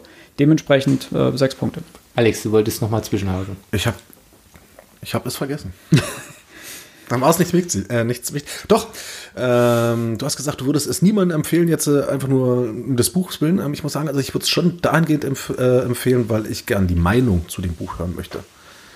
Also das, was andere, andere Leute denken. dazu stehen. Genau. Ja, genau. Aber Ähm, nicht, eben- was ich meinte halt, ich würde jetzt nicht überall rumgehen und sagen, oh, ich habe Sonne und Beton gelesen. Nee, das- das musst nicht, das du nicht. lesen. sondern aber ausgewählte du würdest Personen jetzt nicht würde ich sagen, sagen- hier, lies Ja, doch mal und sag mir, was Du hältst du würdest davon? halt nicht sagen, ähm, die Geschichte ist so Wahnsinn, die wird dein Leben nicht. Also das- ist sie das eben finde ich- finde ich nach aber wie vor. beispielsweise die nicht. Sprache, die Sozialbeschreibung, wie auch immer. Ich komme gleich zu meinem Punkt. Der ist relativ, oder zu meinen Punkten. Brauchst, brauchst du lange? Nö, das ist relativ flott abgearbeitet. Äh, ihr habt ja die meisten Sachen gesagt. So, ich habe das ja nicht grundlos in die Debatte reingeworfen, weil ich auch geahnt habe, dass es genau zu dieser kontroversen Diskussion kommen würde. Ähm, ich bin mit einer hohen Erwartung reingegangen, ähm, hatte es gesehen mal und dachte, ach komm, jetzt steckst du mit, also ich habe bezahlt, klar, aber steckst du mal so ein klassischer, klassischer Bahnhofsbuchkauf, wo du mal so, ach, Felix, klar, der hat ein Buch, okay, nehme ich mal, kaufe ich mal. Und äh, habe das gelesen, mich irgendwann mal auf einem, weiß ich gar nicht, Donnerstag hingesetzt. Ja, es war ein Donnerstag, früh und dachte, ach komm, probier's einfach mal aus. Liest mal rein. Mhm, mhm, mhm, mhm. Abends um 22.30 Uhr habe ich es dann zugeklappt und war fertig, weil es mich wirklich gefesselt hat. Okay. Weil es mich wirklich gefesselt hat, weil ich die Sprache geil fand, weil ich den Drive des Buchs geil fand, weil ich das Pacing interessant fand, weil ich die Charaktere interessant fand. Und weil mich das gepackt hat, weil mich diese Welt in sich hineingezogen hat. Es war ein Mix aus Neugier und Abscheu. Ähm, und ich habe etwas, was man, ich glaube, das wird mir noch häufiger widerfahren, dieses, oh, hier könnte man was mit Schülern, könnte man was mitmachen. Ah, in der Szene könnte man jetzt interpretativ das machen. Also ich, du kommst immer nur noch, das ist ganz unangenehm. Ich lese es nicht mehr als, wie soll man sagen, als Kunstwerk oder als einfach nur, ja, das ist ein Buch, sondern immer, was, was wollte uns der Autor sagen? Ach, So, Frage, ja. Das ist eine ganz unangenehme Frage, die auch Ja. Quatsch ist, aber im Sinne von, ähm, welche Metaebenen kann ich mir dort reindenken? So, und da habe ich so viele Momente gefunden, wo ich Beobachtungen hervorragend fand, wo ich Beschreibungen schön und treffend fand, wo ich aber andersrum auch wieder die Sprache von Lukas sehr schüler, also nicht schülergerecht, sondern altersgerecht fand. Der wird jetzt hier nicht äh, irgendwelche krassen Vorgänge beschreiben, so in seiner psychologischen Feinheit, sondern er denkt halt, wie er denkt. So, und dafür ist er re reflektiert. So, die Figuren sind liebevoll, ähm, vielschichtig. Und schlicht und ergreifend fand ich, ich habe es vielen empfohlen. Äh, ich habe das Hörbuch gehört, das Hörbuch fand ich auch fantastisch. Ähm, es war für mich ein willkommener Einstieg in eine Sprache, die echt ist. Es ist für mich Echtheit. Ich mag Authentizität in solchen Büchern. Das ist wie, äh, ich lese gerade Ranitzkis Autobiografie. Ich könnte mir die ganze Zeit vorstellen, seine alte Männerstimme, wie sie mir dieses Buch vorliest und kann, ich sehe ihn vor mir, wie er es spricht. Und bei Felix Lobrecht sehe ich auch vor mir, wie er diese Geschichte erzählt. Das ist so perfekt getroffen. Und ich kann mir vorstellen, wie die Jugendlichen im Film aussehen, die das dann spielen werden. Ich bin mir noch, bin noch skeptisch, wie gut der Film werden wird und wie sich das verfilmen lässt. Aber das ist nicht der Punkt. Und deswegen, ich habe es nicht grundlos empfohlen. Es gefällt mir wirklich sehr, sehr, sehr, sehr, sehr, sehr, sehr, sehr gut. Nichtsdestotrotz, ja, die Geschichte, die Hauptgeschichte ist, die Flies Away ist nicht so relevant. Ähm, ich gebe acht Punkte. Das ist wirklich ein, ein großer Favorit und eine große Überraschung gewesen, das muss man auch sagen. Ich habe jetzt gedacht, ja, ich habe ja von vielen äh, Humoristen schon mal Bücher gelesen. Die meisten haben mich schwer enttäuscht. Hm. Ähm, und das war wirklich eine sehr positive Überraschung. Plus, es wird einen zweiten Teil geben. Also es gab schon, Felix hatte mal irgendein Word-Dokument, da hat er eine Zeile der Seite gepostet und dann sieht man nur Lukas, Lukas Vater und wie die sich schon wieder unterhalten. Wann das passieren wird und ob es jemals rauskommen wird, ist wieder die andere Frage. Er schreibt auf jeden Fall dran, weil er meinte, er hat wieder eine Idee.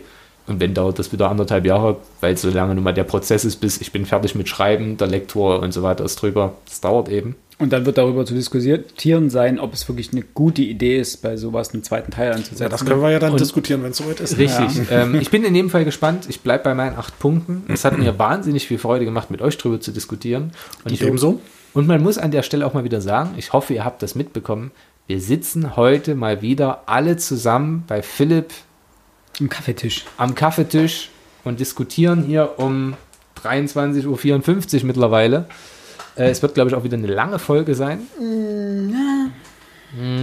Ähm, aber Das es ist hat, so ein Buch mit so wenig Handlung, ne? ja, aber ihr seht, äh, sie macht, es, äh, äh, es gibt Spielraum zur Diskussion Ja, und ja, das ist ja. ja. das, um was es gehen soll. Auch hier bei uns im Podcast vor allem.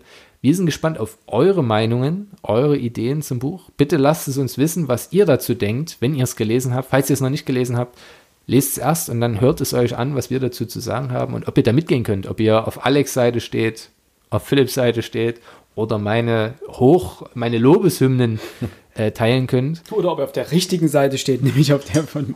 Nein, Spaß. Aber als, als Beispiel noch, das muss ich hier nochmal anbringen, ich hatte vor einigen Wochen empfohlen 8990 von Peter Richter, wo er äh, eine Art Panorama des Dresdens der Wendezeit malt. Über diese kurze Zeit, eigentlich ist es nur ein Jahr, was dort abgespielt wird, halt mit der, mit der Wende, wenn man so möchte. Auch das hatte was so Authentisches und was so Treffendes und so ein schönes ja, Panorama, ein Mosaik, wie auch immer. Und da hat mich auch wieder, oder Sonne und Beton habe ich davor gelesen, aber ich mag solche Bücher, die, die mir äh, einen Einblick in eine ganz begrenzte Wirklichkeit geben, aber das dann detailliert machen. Und ich finde, das macht er für diesen kleinen Personenkreis. Deren Wirklichkeit habe ich erfahren in diesem Buch. Es hat was Wahrhaftiges.